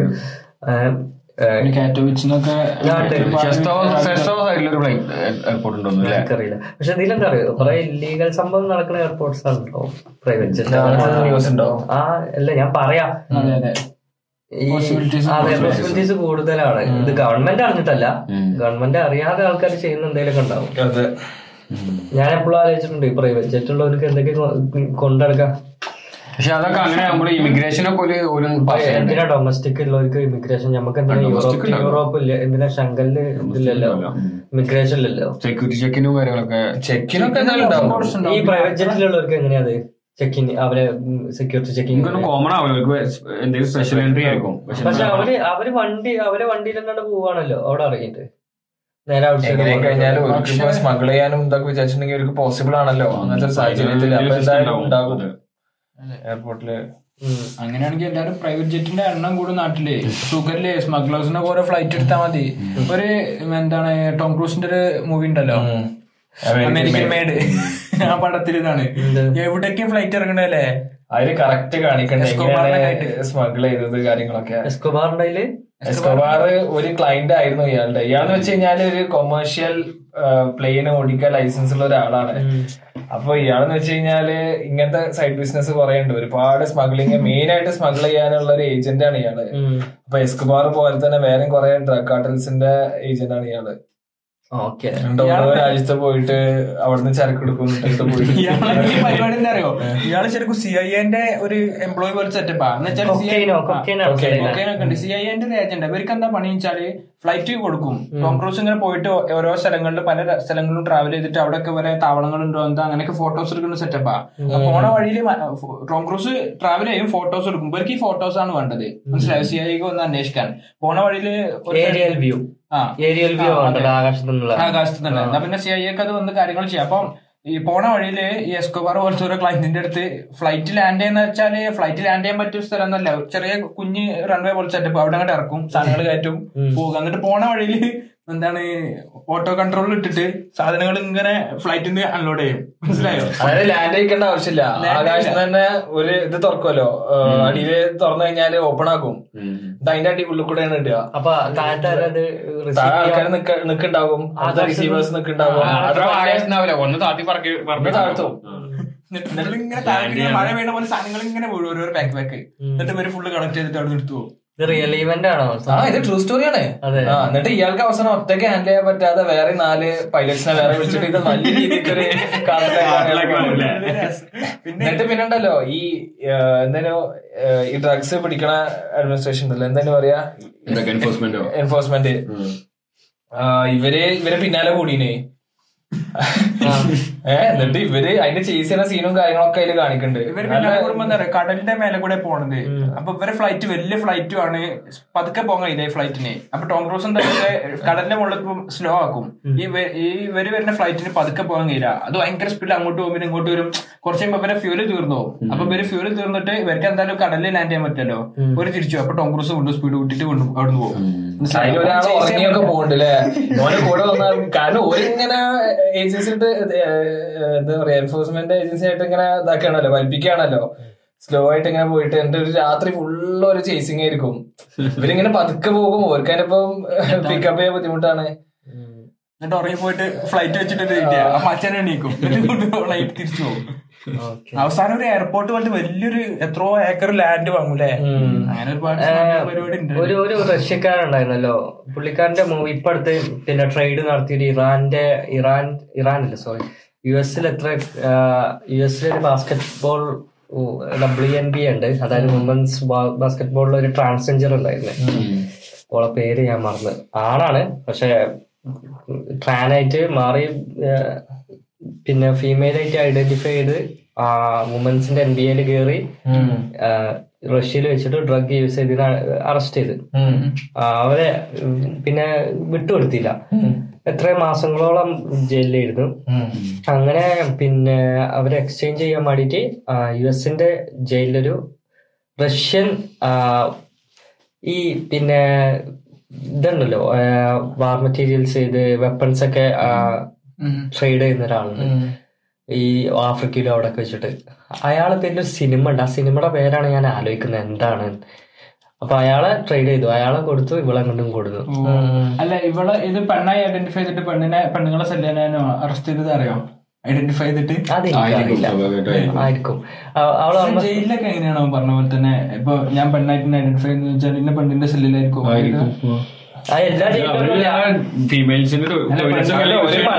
ഇപ്പൊ സെൽഫ് ഐഡന്റിഫിക്കേഷൻ ആണ് ക്രൈറ്റീരിയ ഇപ്പൊ യു കെയിൽ ഒരു റീസെന്റ് ഒരു പിന്നെ ഒരു ആണ് ഒരു ഒരു കുട്ടിനെ ഒരു പെണ്ണിനെ പീഡിപ്പിച്ചു കൊന്നു. അയാളെ കാണുമ്പോ കാണാനുണ്ടായിരുന്നില്ല. എന്നിട്ട് കോടതിയിൽ ഹാജരായപ്പോ പെണ്ണായി ഐഡന്റിഫൈ ചെയ്തിട്ടാ വന്നത്.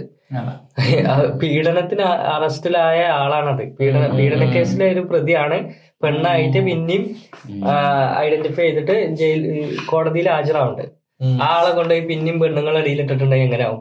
അപ്പൊ ഇത് വന്നിട്ടുണ്ടെങ്കിൽ ആണുങ്ങളൊക്കെ എത്രയോ കൊല്ലങ്ങളായിട്ട് പിന്നെ ഈ ടെംപ്റ്റേഷൻ ഒക്കെ ഉള്ള ആണുങ്ങൾ ഉണ്ടാവില്ല ഈ പിന്നെ ജയിലിൽ.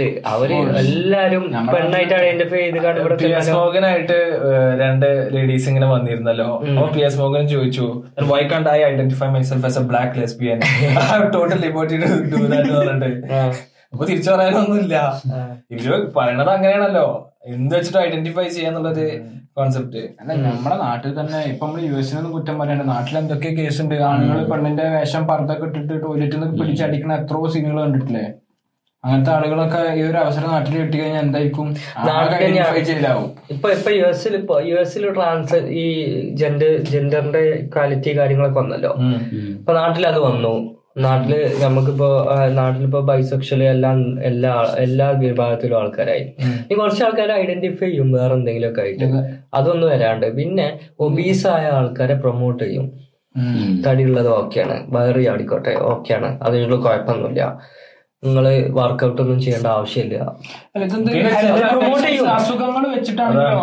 തൈറോയിഡ് പ്രോബ്ലംസ് ഉള്ള ആൾക്കാർക്കൊക്കെ ഭയങ്കരമായിട്ട് വണ്ണം വെക്കും. അത്. ഓരോ കയ്യിലല്ല. പക്ഷെ നേരെ മറിച്ച് വേറെ നമ്മുടെ ആക്ടിവിറ്റീസ് മൂലം സെഡന്ററി ലൈഫ് സ്റ്റൈൽ അങ്ങനെ കാരണം ഈ രീതിക്ക് ഒബീസ് ആവുന്ന ആൾക്കാരുണ്ട്. രണ്ട്. ഡയറ്റ് കൺട്രോൾ ചെയ്താലും പിന്നെ ആ വർക്ക്ഔട്ട് ചെയ്താലും കുറക്കാവുന്ന തടിയുള്ളവരുണ്ടാവും. അസുഖമുള്ളവർ വേറെ ഉണ്ട് അവരെ നമ്മൾ ഇതിൽ ഇൻക്ലൂഡ് ചെയ്യുന്നില്ല. പക്ഷെ ഒബീസായ ആൾക്കാരുടെ ശരീരം നല്ല പ്രൊമോട്ട് ചെയ്യും. ഫിറ്റ്നസിന്റെ ഇതിൽ വരെ വരും. ഓരൊക്കെ പിന്നെ സിംഗേഴ്സ് വരെ ഉണ്ട്. യു എസിലൊക്കെ നല്ല പോപ്പുലർ ആയ സിംഗേഴ്സ് വരെ ഉണ്ട്. അങ്ങനെ ഒരു ഇതിലുള്ള ആൾക്കാരെ കണ്ട്. പക്ഷെ വേറെ ലേഡീസ് സിംഗേഴ്സ് ഒക്കെ ഉണ്ട്. ഇതിങ്ങനെ പിന്നെ ഇത് പ്രൊമോട്ട് ചെയ്യുന്ന ആൾക്കാര്. സാത്താനിസം പ്രൊമോട്ട് ചെയ്യും. ഇപ്പൊ ഡോജാ കാറ്റ് ഒക്കെ കണ്ടിട്ടില്ലേ? പീരികം ഫുള്ള് ബ്ലക്ക് ചെയ്ത്. പീരികം ഫുള്ള് കളഞ്ഞിട്ട് റെഡ് ഇത് കഴിഞ്ഞിട്ട് ഒരു സാത്താനിക് ആയിട്ടുള്ള ഇപ്പൊ ലിന്നാസിന്റെ ഒരു റാപ്പ് ഉണ്ടായിരുന്നു.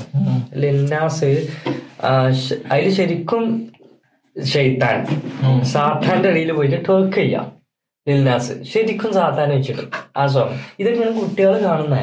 ഇതൊക്കെ നമ്മളെ കുട്ടികളും കാണുന്നുണ്ട് നമ്മളെ നാട്ടിലത്തെ നമ്മളെ നാട്ടിലും ഇത് വരും. എന്തായാലും വരും. കാണുന്നതാണ്. ഇപ്പൊ ഞാൻ ഇന്നലെ കുറച്ച് ദിവസം മുന്നേ ഒരു വീഡിയോ ഉണ്ട്. നമ്മളെ മുറയൂർ സ്കൂളിൽ എന്റെ വീടിന്റെ അടുത്താണ്. മൊറയൂർ സ്കൂളിൽ കുട്ടികൾ സ്കൂൾ ഒൻപതാം ക്ലാസ്സിലോ പത്തിലോ ഉള്ള കുട്ടികളാണ് കൂടെ തല്ലുകൂടിട്ട് ഒരു കുട്ടിനെ ഇടിച്ച് മൂത്രം കുടിപ്പിച്ച് ആകെ ഇടിച്ച് മൂക്കിന്റെ പാലം പൊട്ടി കൈ എന്തൊക്കെ ഒരുപാട് സീനാക്കിയ കുട്ടിനെ അടിച്ചിട്ട്. എന്താ വിഷയം. ഷൂ ഇട്ടുന്നു അവിടുത്തെ ബട്ടൺസ് ഇട്ടില്ലാന്നോ അങ്ങനെ ഒമ്പതാം ക്ലാസ്സിലും ആ. പത്താം ക്ലാസ്സും കുട്ടികൾ തമ്മിലുണ്ടായ പ്രശ്നമാണ്. ഇത് പണ്ട് മുതൽ ഞാൻ പഠിക്കുന്ന കാലത്ത് ഒമ്പത് പത്ത് എപ്പോഴും ഒരു ക്ലാസ് അല്ല പക്ഷെ എന്താ പറയാ നമ്മൾ പഠിക്കാൻ ടൈമിലൊന്നും ഇങ്ങനത്തെ പ്രശ്നങ്ങൾ ഇതിപ്പോ എന്താണ്? ബാത്റൂമിൽ ഇട്ട് മൂത്രം കുടിപ്പിക്കുക ഇതേപോലെ ഇൻസിഡന്റ് ഞാനും കണ്ടിരുന്നു ഫാമിലി കണ്ടതാ. അതായത് ഒമ്പതാം ക്ലാസത്തെ കുട്ടികൾ എട്ടാം ക്ലാസത്തെ കുട്ടികളെ വരാണ്ടി കൂടെ നടന്നു പോയിന്. എട്ട് ഒമ്പത് തമ്മിലാട്ടി എന്തൊക്കെ അല്ല ഇത് അങ്ങനെയൊന്നല്ല ഈ കുട്ടിക്ക് നല്ല നല്ല പറ്റി പരിക്ക് പറ്റിയാണ് എന്നിട്ട് ഇത് ചോദിച്ച സാറിനെ അവർ അടിച്ചു തോന്നണേ. എന്തൊക്കെ സീനുകളാകും എനിക്കറിയില്ല എന്താ സ്കൂളിലെ കുട്ടികളെ ഗുണ്ടായിസം. നിഷിനെ സൗദിക്ക് ഇത് കിട്ടിയല്ലോ. എക്സ്പോ നടത്താനുള്ള എല്ലാം കിട്ടുന്നുണ്ട് ഇപ്പൊ. അതാണ് പറഞ്ഞത്. സൗദിക്ക് വേൾഡ് കപ്പ് രണ്ടായിരത്തി മുപ്പത്തിനാല് കിട്ടി. രണ്ടായിരത്തി മുപ്പത് റിയാദ് എക്സ്പോ. പിന്നെ ഒരു ഇന്റർനാഷണൽ ഗോൾഫിന്റെ ഒരു ചാമ്പ്യൻഷിപ്പ് കൂടി വരുന്നുണ്ട് എന്നുള്ള ന്യൂസ് കിട്ടിയത് പിന്നെ പിന്നെ അവർക്ക് റൊണാൾഡോനെ കിട്ടി മെസ്സി അല്ല നമ്മളെ നെയ്മറിനെ കിട്ടി. ഒരുവിധം ബോക്സിംഗ് ഇവന്റ്സ് അവിടെ നടക്കുന്നുണ്ട്. ഡബ്ല്യു ഡബ്ല്യു നടക്കുന്നുണ്ട്. പിന്നെ ഇനി അവിടെ ഇത് വരാൻ പോവാണ്. ഈ ഈ സ്പോർട്സിന്റെ ഗെയിമിംഗ് ഗെയിമിന്റെ. ചാമ്പ്യൻഷിപ്പ് വരാൻ പോവാണ്. അത് അടുത്ത വർഷം ഈ വർഷം സൗദി എന്താ പറയുക ഓർക്ക് പെട്രോളിയം ആണല്ലോ മെയിൻ ബിസിനസ് ഈ ക്രൂഡ് ഓയിൽ പെട്രോളിയം ഇങ്ങനത്തെ പ്രൊഡക്ട്സ് ആണല്ലോ. അപ്പൊ അതിന്റെ ബിസിനസ് കഴിഞ്ഞാൽ ഇനി എന്താണ് ഓൽ ചെയ്യാൻ പോവാന്നില്ലേക്ക് ഒരു ഇൻവെസ്റ്റ്മെന്റ് ആണ് ചെയ്യുന്നത് ടൂറിസം അതാണ് ഇപ്പൊ മെയിൻ ആയിട്ട് ചെയ്യുക. കാരണം ഇത് നിന്ന് കഴിഞ്ഞാലും ഓർക്ക് ഓരോ കൺട്രി അപ്പോഴും പ്രോസ്പെറസ് ആയിട്ട് മുന്നോട്ട് കൊണ്ടുപോകണം. അതാണ്. ഇപ്പൊ ഈ റിയാദിന്റെ റിയാദ് എക്സ്പോന്റെ കേസ് തന്നെ ഓൽ ഇപ്പൊ രണ്ടു ദിവസം മുന്നാണ് അതിന്റെ ലോട്ടറികൾ നടന്നത് അതിൽ ഇവർക്ക് കിട്ടിയത് നൂറ്റി തൊണ്ണൂറ്റൊന്ന് എന്താ സൗദിക്ക് കിട്ടിയത്. സെക്കൻഡ് പൊസിഷൻ കൊറിയയും ഇറ്റലി ആയിരുന്നു. ഇതിന്റെ ഇറ്റലി റോമിൽ നടത്താൻ പ്ലാൻ അപ്പൊ സൗത്ത് കൊറിയ ഇറ്റലി ഇതിന്റെ ബാക്കിലുണ്ടായത് ഉം. സൗത്ത് കൊറിയ കിട്ടിയത് ഇരുപത്തി ഒമ്പത് കോട്ട മറ്റേ ഇറ്റലി കിട്ടിയത് പത്തൊമ്പത് പതിനേഴ് കോട്ടം കണ്ടായിട്ട്. അത്രയും വ്യത്യാസമുണ്ട് നൂറ്റി തൊണ്ണൂറ്റൊന്ന് നൂറ്റി തൊണ്ണൂറ്റൊന്ന് നൂറ്റി പത്തൊമ്പത് നൂറ്റി പത്തൊമ്പത് കോട്ടാണ് ഇവർ കിട്ടിയത്. ഈ വിഷു രണ്ടായിരത്തി മുപ്പതില്ലേ സൗദിയുടെ അത് അതിലെന്തൊക്കെയാ വരുന്നത് ശരിക്കും? അതെ മെയിൻ ആയിട്ട് ഒരു ഉദ്ദേശം അതാണ്. ഓയിലിൽ നിന്നുള്ള ഡിപെൻഡൻസി കുറച്ചിട്ട് ബാക്കിയുള്ള ഇൻകം സോഴ്സ് ഒരു പത്തോളം മെഗാ പ്രൊജക്ട്സ് അവർ പറഞ്ഞേക്കണേ. ലൈൻ ആ അതിൽ ഫസ്റ്റ് ആണ് ഈ ലൈന് അത് ഏകദേശം ഒരു പറയുന്നത് തൊണ്ണൂറ് ലക്ഷം ആൾക്കാർ നയന്റീൻ മില്യൺ തൊണ്ണൂറ് ലക്ഷം ആൾക്കാർ തൊണ്ണൂറ് ലക്ഷം ആൾക്കാരെ ഒരു അക്കോമഡേറ്റ് ചെയ്യാൻ പറ്റുന്ന ഒരു പ്രൊജക്ട് ആണത്. അത് രണ്ടായിരത്തി മുപ്പതിൽ വരുന്ന പറയണ അതേപോലെ പിന്നെ രണ്ടാമത് വരുന്ന ഒരു പ്രൊഡക്റ്റ് ആണ് ഓക്സിജൻ എന്ന് പറഞ്ഞിട്ട്. അത് നയൻ ഷേപ്പ് ഉള്ള ഒരു ഇതുപോലെ. അത് പകുതി ഫ്ലോട്ടിങ്ങും പകുതി ലാൻഡിലും ക്യൂബ് വരുന്നുണ്ടല്ലോ? ക്യൂബ് ആ ഒരു പിന്നെ റിയാദിലെങ്ങാനും ആ ഒരു ക്യൂബിന്റെ ഒരു പ്രോജക്റ്റ് വരുന്നുണ്ട്. പിന്നെ സ്നോ ട്രൊജാന. ട്രൊജാന എന്ന് പറഞ്ഞ പ്രൊഡക്റ്റ് അത് മൗണ്ടൈന്റെ മുകളിൽ. അത് ശരിക്കും അങ്ങനെ സ്ഥലമുണ്ട്. ഞാൻ ഇപ്പോഴാണ് പറയുന്നത്. അതായത് സൗദി തന്നെ സീറോ ഡിഗ്രി ടെമ്പറേച്ചർ ഒക്കെ വരുന്ന സ്ഥലമുണ്ട്. പിന്നെ പിന്നെ അത്രയും തണുപ്പുള്ള സീറോ ഡിഗ്രി സ്നോ പെയ്യുന്ന സ്ഥലം ഞാൻ ഞാൻ സൗദി എന്ന് പറയുമ്പോൾ ഫുൾ ഡെസേർട്ട് കാര്യങ്ങളൊക്കെ. പക്ഷെ അങ്ങനത്തെ സ്ഥലമുണ്ട്. അപ്പൊ അവിടെ ഒട്ടകങ്ങളൊക്കെ ഇതിന്റെ. അപ്പൊ ഒരു മുപ്പത്തി ആറ് കിലോമീറ്റർ സ്ട്രെച്ചുള്ള ഒരു സ്കേറ്റിംഗ് അല്ല സ്കീയിങ് ട്രയലാണ് ട്രയലാണ് അവിടെ ബിൽഡ് ചെയ്യാൻ പോണത്. പിന്നെ വരുന്നതാണ് ഒരു സന്താന എന്ന് പറഞ്ഞ പ്രൊജക്ട് അതിലാണ് ഇത് വരുന്നത്. നമ്മളെ ലക്ഷറി. ഈ ഓക്സഗൺ ഇല്ലേ രണ്ടാമത് പറഞ്ഞ പ്രൊജക്ട് അത് പക്ഷെ അത്യാവശ്യം വലിയ പ്രൊജക്ട് ആട്ടോ. അതിൽ പറഞ്ഞു വെച്ചാൽ ഈ ഇത് വന്നു കഴിഞ്ഞാൽ തന്നെ ലോകത്തിൽ തന്നെ ഏറ്റവും വലിയ ഫ്ലോട്ടിംഗ് ആയിട്ടുള്ള ഒരു ഏരിയ അതിലെ ഈ ഓക്സഗന്റെ പകുതി ലാൻഡിലും പകുതി അല്ല ഒരു മുക്കാൽ ഭാഗം വെള്ളത്തിലും ബാക്കി ലാൻഡിലായിരുന്നു ഇത് ഇതാണ് ഒരു ഷിപ്പിംഗ് യാർഡ് പോലെ അതുമായി ബന്ധപ്പെട്ട് കുറെ എന്താ ബിസിനസ് ഓപ്പർച്യൂണിറ്റീസ് ലോജിസ്റ്റിക്സ് അങ്ങനത്തെ ഒരുപാട് കൊമേഴ്ഷ്യൽ അങ്ങനത്തെ ഒരു പരിപാടി ജോബ്സ് ഞാൻ സൗദിയിൽ ഗവൺമെന്റിന് വേണ്ടി വർക്ക് ചെയ്യുന്ന ഒരാളെ കണ്ടിരുന്നു. അപ്പൊ അയാൾ എന്റെ അടുത്ത് സംസാരിച്ച എന്താന്ന് വെച്ചിട്ടുണ്ടെങ്കിൽ ഈ നിയോൺ പ്രോജക്റ്റ് അതേപോലെ ഇത് ഇത്രയും പ്രോജക്ട് നടക്കല്ലേ അപ്പൊ ഇതിന്റെയൊക്കെ ഓരോ വർക്ക് ടെൻഡർ കൊടുക്കണല്ലോ ഓരോരുത്തർക്ക്. ഇവരെന്താ ചെയ്താ പറയാ ദുബായിൽ പോയിട്ട് ദുബായിൽ ഇതിന്റെ ഓഫീസെല്ലാം ഇട്ടിട്ട് പിന്നെ അവരെടുത്ത് പറഞ്ഞ് അവിടെ ഒരുപാട് പ്രൊജക്ട് നടന്നുകൊണ്ടിരുന്നല്ലേ ദുബായിൽ ഇവർക്ക് വേണ്ട കുറെ കാര്യങ്ങൾ അങ്ങനെ ഓരോ കമ്പനിക്ക് കൊടുത്തു. അങ്ങനെ അവരെന്ത് ചെയ്ത്? ഒരു ടൈം ആയപ്പോ എന്താ വെച്ചാൽ സൗദി ഇങ്ങനെ പ്രൊജക്ട് ചെയ്യുന്നുണ്ട് എല്ലാരും അറിഞ്ഞു. അപ്പൊ ഓരോ കമ്പനികൾ അപ്രോച്ച് ചെയ്യാൻ തുടങ്ങി. പിന്നെ ഇവരൊരു ടൈം ആയപ്പോ പറഞ്ഞു ഈ കമ്പനീസിനോടൊക്കെ ദുബായിൽ ഇരുന്നവരൊക്കെ ഓഫീസെല്ലാം ഉണ്ടായിരുന്നേ. നിങ്ങൾക്ക് സൗദിയിൽ ഒരു ഹെഡ് ക്വാർട്ടേഴ്സ് വേണം അല്ലെങ്കിൽ ഞങ്ങൾ ഈ പ്രൊജക്ട് വേറെ ആൾക്കാർക്ക് കൊടുക്കുന്നു പറഞ്ഞു. അപ്പൊ എല്ലാ കമ്പനി ഒരുപാട് കമ്പനി സൗദിയിലോട്ട് സൗദിക്ക് വേറെ കാര്യം വെച്ചാൽ സൗദി ഓലെന്നെ അവിടെ തന്നെ ഉണ്ടാക്കണം എന്നൊരു തീരുമാനിച്ചില്ല. അതായത് ഇങ്ങനത്തെ സൗദി നമ്മൾ പണ്ട് മുതലേ സൗദികളെന്ന് പറയുമ്പോൾ നാട്ടിലൊക്കെ ഒരു ബുദ്ധിയില്ലാത്തവര് ഒരു എന്നൊക്കെ ഒരു ചിന്താഗതി ഉണ്ട് അവർക്ക് വലിയ എഡ്യൂക്കേഷൻ ഇല്ലാന്നൊക്കെ. പക്ഷെ ഇപ്പോഴത്തെ സൗദികൾ അങ്ങനെയല്ല. ഒരു യൂറോപ്പിലും അവിടെ യൂറോപ്പിലും മാറ്റം വന്ന് ഒരുപാട് പഠിച്ച ആൾക്കാർ അവിടെ പോകുന്നുണ്ട് സൗദിയിൽ. അതേപോലെ തന്നെ സൗദി എന്ന് പറഞ്ഞാൽ അവിടെ പഠിക്കണമെന്നില്ല അവർക്ക് പൈസ ഉണ്ട്. ഒരു ഒരുപാട് ടാലൻസിലെ ആൾക്കാരെ ഹയർ ചെയ്യുന്നുണ്ട്. മനസ്സിലായില്ലേ? അപ്പൊ ഓർക്ക് ഞങ്ങളെ നാട്ടിലത്തെ ആൾക്കാർ തന്നെ ഇപ്പൊ അതിനെ പറ്റിയോ അല്ലെങ്കിൽ ഒരു ടെക്നോളജി പറ്റി പഠിച്ച് അവിടെ തന്നെ ബിൽഡ് ചെയ്ത് സൗദിയിൽ തന്നെ വന്നൊരു സാധനം ആവണമെന്നില്ല. ഓൽ വേറെ പല രാജ്യത്തു നിന്നും സോഴ്സ് ചെയ്യുന്നുണ്ട് ടെക്നോളജീസ് ഓൽക്ക് ഇല്ലാത്ത ടെക്നോളജി ഇപ്പൊ മേക്ക് ഇൻ ഇന്ത്യ എന്നൊക്കെ പറഞ്ഞ ഒരു പുറത്തുനിന്ന് അത് കൊണ്ടുവന്നിട്ട് അവിടെ അത് ഡെവലപ്പ് ചെയ്ത് അത് അത് ബേസ് എന്ന് പറഞ്ഞാൽ അവിടെ നിന്ന് ഉണ്ടാക്കുകയല്ല ഓൾറെഡി ടെക്നോളജി സ്ഥലത്ത് നിന്ന് കൊടുത്തിട്ട് പിന്നെ അതിൽ ബിൽഡ് ചെയ്യാണ് ഒരു മനസ്സിലായില്ലേ? അങ്ങനെയാണ് ഒരു ഈ പ്രൊജക്ട്സിലൊക്കെ സ്റ്റാർട്ട് ചെയ്യണത്. അല്ലെങ്കിൽ ബേസ് എന്ന് തുടങ്ങാനാണെങ്കിൽ ഈ ടെക്നോളജിക്ക് അവിടെ തന്നെ ഇൻഫ്രാസ്ട്രക്ചറും കാര്യങ്ങളൊക്കെ അവിടെ തന്നെ അവിടെ തന്നെ ആൾക്കാരെ പഠിപ്പിച്ച് കൊണ്ടുവരാനാണെന്നുണ്ടെങ്കിൽ ഇത്ര പെട്ടെന്ന് നടക്കില്ല നമുക്കറിയാം അവരുടെ എന്ന് പുറത്ത് അല്ലേ. പിന്നെ ഈ നിയോമിൽ തന്നെ വേറെ ഒന്നുണ്ടോ നിയോമിൽ ഒരു ഇതാണ് ഇപ്പൊ നിങ്ങൾ ഓയിലിന്റെ കാര്യം പറഞ്ഞോണ്ടാണ്. ഈ നമ്മൾ അറിയാം പെട്രോളിയം പ്രൊഡക്ട്സ് കൂടുതൽ നമ്മൾ വണ്ടികളിലും പെട്രോളും കാര്യങ്ങളൊക്കെ ആയിട്ട് ഉപയോഗിക്കുന്ന എന്താണ് അപ്പോ ഈ Neom carbon free carbon free സിറ്റിയാണ് അതിനുള്ളിൽ വണ്ടികളൊന്നുമില്ല. ഫുള്ളി എന്താ ഹൈ സ്പീഡ് ട്രെയിൻസ് ഒക്കെയാണ് വൺ സെവന്റി കിലോമീറ്റർ ഒരു ട്വന്റി മിനിറ്റ്സിലൊക്കെ കവർ ചെയ്യാൻ പറ്റിയ രീതിയിൽ ഹൈ സ്പീഡ് ട്രെയിൻസ് ഉപയോഗിച്ചിട്ടൊക്കെയാണ് അത് ഓപ്പറേറ്റ് ചെയ്യുന്നത്. അപ്പൊ അങ്ങനെ ഒരുപാട് കാര്യങ്ങളുണ്ട്. ഈ പ്രോജക്ട് കംപ്ലീറ്റ് ആവും. ലൈനും മറ്റേ ബാക്കിയുള്ള പ്രോജക്ട്സ് ഒക്കെ കംപ്ലീറ്റ് ആവായി. ചിലപ്പോ ഇതൊരു ഐപ്പ് കൊടുക്കുകയാണെങ്കിൽ സൗദിയിൽ കൂടുതൽ ഇൻവെസ്റ്റ്മെന്റ് ഇൻവെസ്റ്റ്മെന്റ്സ് കൊണ്ടുവരാൻ വേണ്ടിയിട്ടും പിന്നെ സ്റ്റാർട്ട്. ചെയ്തിട്ടുണ്ട്. ലൈനും എക്സ്കവേഷനും കാര്യങ്ങളൊക്കെ നടന്നിട്ടുണ്ട്. പിന്നെ അതേപോലെ തന്നെ നിങ്ങൾ ഈ പറഞ്ഞല്ലോ ഈ ട്രൊജാന മറ്റേ ഹില്ലിയിൽ മറ്റേ സ്കീയിങ് ഒക്കെ അല്ലേ അതിന്റെ അവിടെ ഓൽ ഓൾറെഡി എന്താ ഇൻഫ്രാസ്ട്രക്ചർ ബിൽഡ് ചെയ്ത് തുടങ്ങിയിട്ടുണ്ട്. അങ്ങനെ സ്റ്റാർട്ട് ചെയ്തിട്ടുണ്ട്. ഇത് എന്താവും അറിയില്ല. ഇതൊക്കെ ഒരു കംപ്ലീറ്റ് ചെയ്യുകയാണെങ്കിൽ രണ്ടായിരത്തി മുപ്പത്തിനാല് വേൾഡ് കപ്പ് അടിപൊളിയാവും. പക്ഷെ രണ്ടായിരത്തി മുപ്പതാകുമ്പോഴത്തേനും എല്ലാതും ഫിനിഷ് ചെയ്യാൻ പറ്റും Finish എനിക്ക് തോന്നുന്നില്ല. ചിലപ്പോ ഒരു ലോഞ്ച് ചെയ്യുന്നുണ്ടാവും എന്നിട്ട് ഒരു ഒരു ഇത്ര പെർസെന്റേജ് പരിപാടി ആയിട്ട് ലോഞ്ച് ചെയ്യുന്നുണ്ടാവും പിന്നീട് വീണ്ടും അപ്ഡേഷൻസ് കാര്യങ്ങൾ കൊണ്ടുവരാൻ ലൈനിനും അങ്ങനെ ഒരു സംഭവം ഉണ്ട് ലൈനും ഈ ഇനിയിപ്പോ എത്ര വർഷമല്ല? ആകെ ആറ് വർഷം ഉള്ളത് അല്ലെ? ഈ ആറ് വർഷത്തിൽ അത് കംപ്ലീറ്റ് ചെയ്യാൻ പറ്റുന്ന അറിയില്ല. പക്ഷെ അതിന്റെ പല ഘട്ടങ്ങളായിട്ട് ഓപ്പൺ ചെയ്യുന്ന ഒരു രീതി അവർക്കുണ്ട്. അതായത് ഇത്ര പെർസെന്റേജ് കംപ്ലീറ്റ് ചെയ്ത് ആദ്യം ആദ്യം പബ്ലിക്കിന് ഓപ്പൺ ചെയ്ത് കൊടുക്കും. നിയോമിലൊക്കെ രണ്ടായിരത്തി ഇരുപത്തിനാലിൽ എന്തോ ചെറിയൊരു പോർഷൻ ഓപ്പൺ ചെയ്ത് കൊടുക്കുന്നൊക്കെ ഞാൻ കണ്ടു. നിയോമിന്റെ ആ നിയോമിന്റെ പബ്ലിക്കിന് അത് കാണാൻ വേണ്ടി എന്താണ് സെറ്റപ്പ് എന്നൊക്കെ അതിന്റെ ഒരു സ്റ്റാർട്ടിങ് അവിടെ ഹോസ്പിറ്റലിൽ ഇപ്പൊ തന്നെ ഓപ്പൺ ചെയ്തു ഹോസ്പിറ്റൽ പക്ഷെ അവർ നല്ല ബ്രാൻഡിങ്ങും കാര്യങ്ങളൊക്കെ ആയിട്ട് അതിന് ചെയ്തിട്ടുള്ള അത്. തന്നെ വേറെ എന്തോ ഒരു ന്യൂസ് ഇല്ലായിരുന്നോ? അതായത് അവർ എത്രയും ലൈൻ ആയിട്ടാണല്ലോ ഉണ്ടാക്കുന്നത് ആ സംഭവം. അതിന്റെ ഇടയിൽ ഏതോരുടെ ആൾ വീട് വന്നീനു. അപ്പൊ അവർ ചോദിച്ചപ്പോ ആ വീട് കൊടുക്കൂല എന്നുള്ള രീതിക്ക് ആൾ പറഞ്ഞപ്പോ പിന്നെ അയാളവിടെ കാണാനില്ല.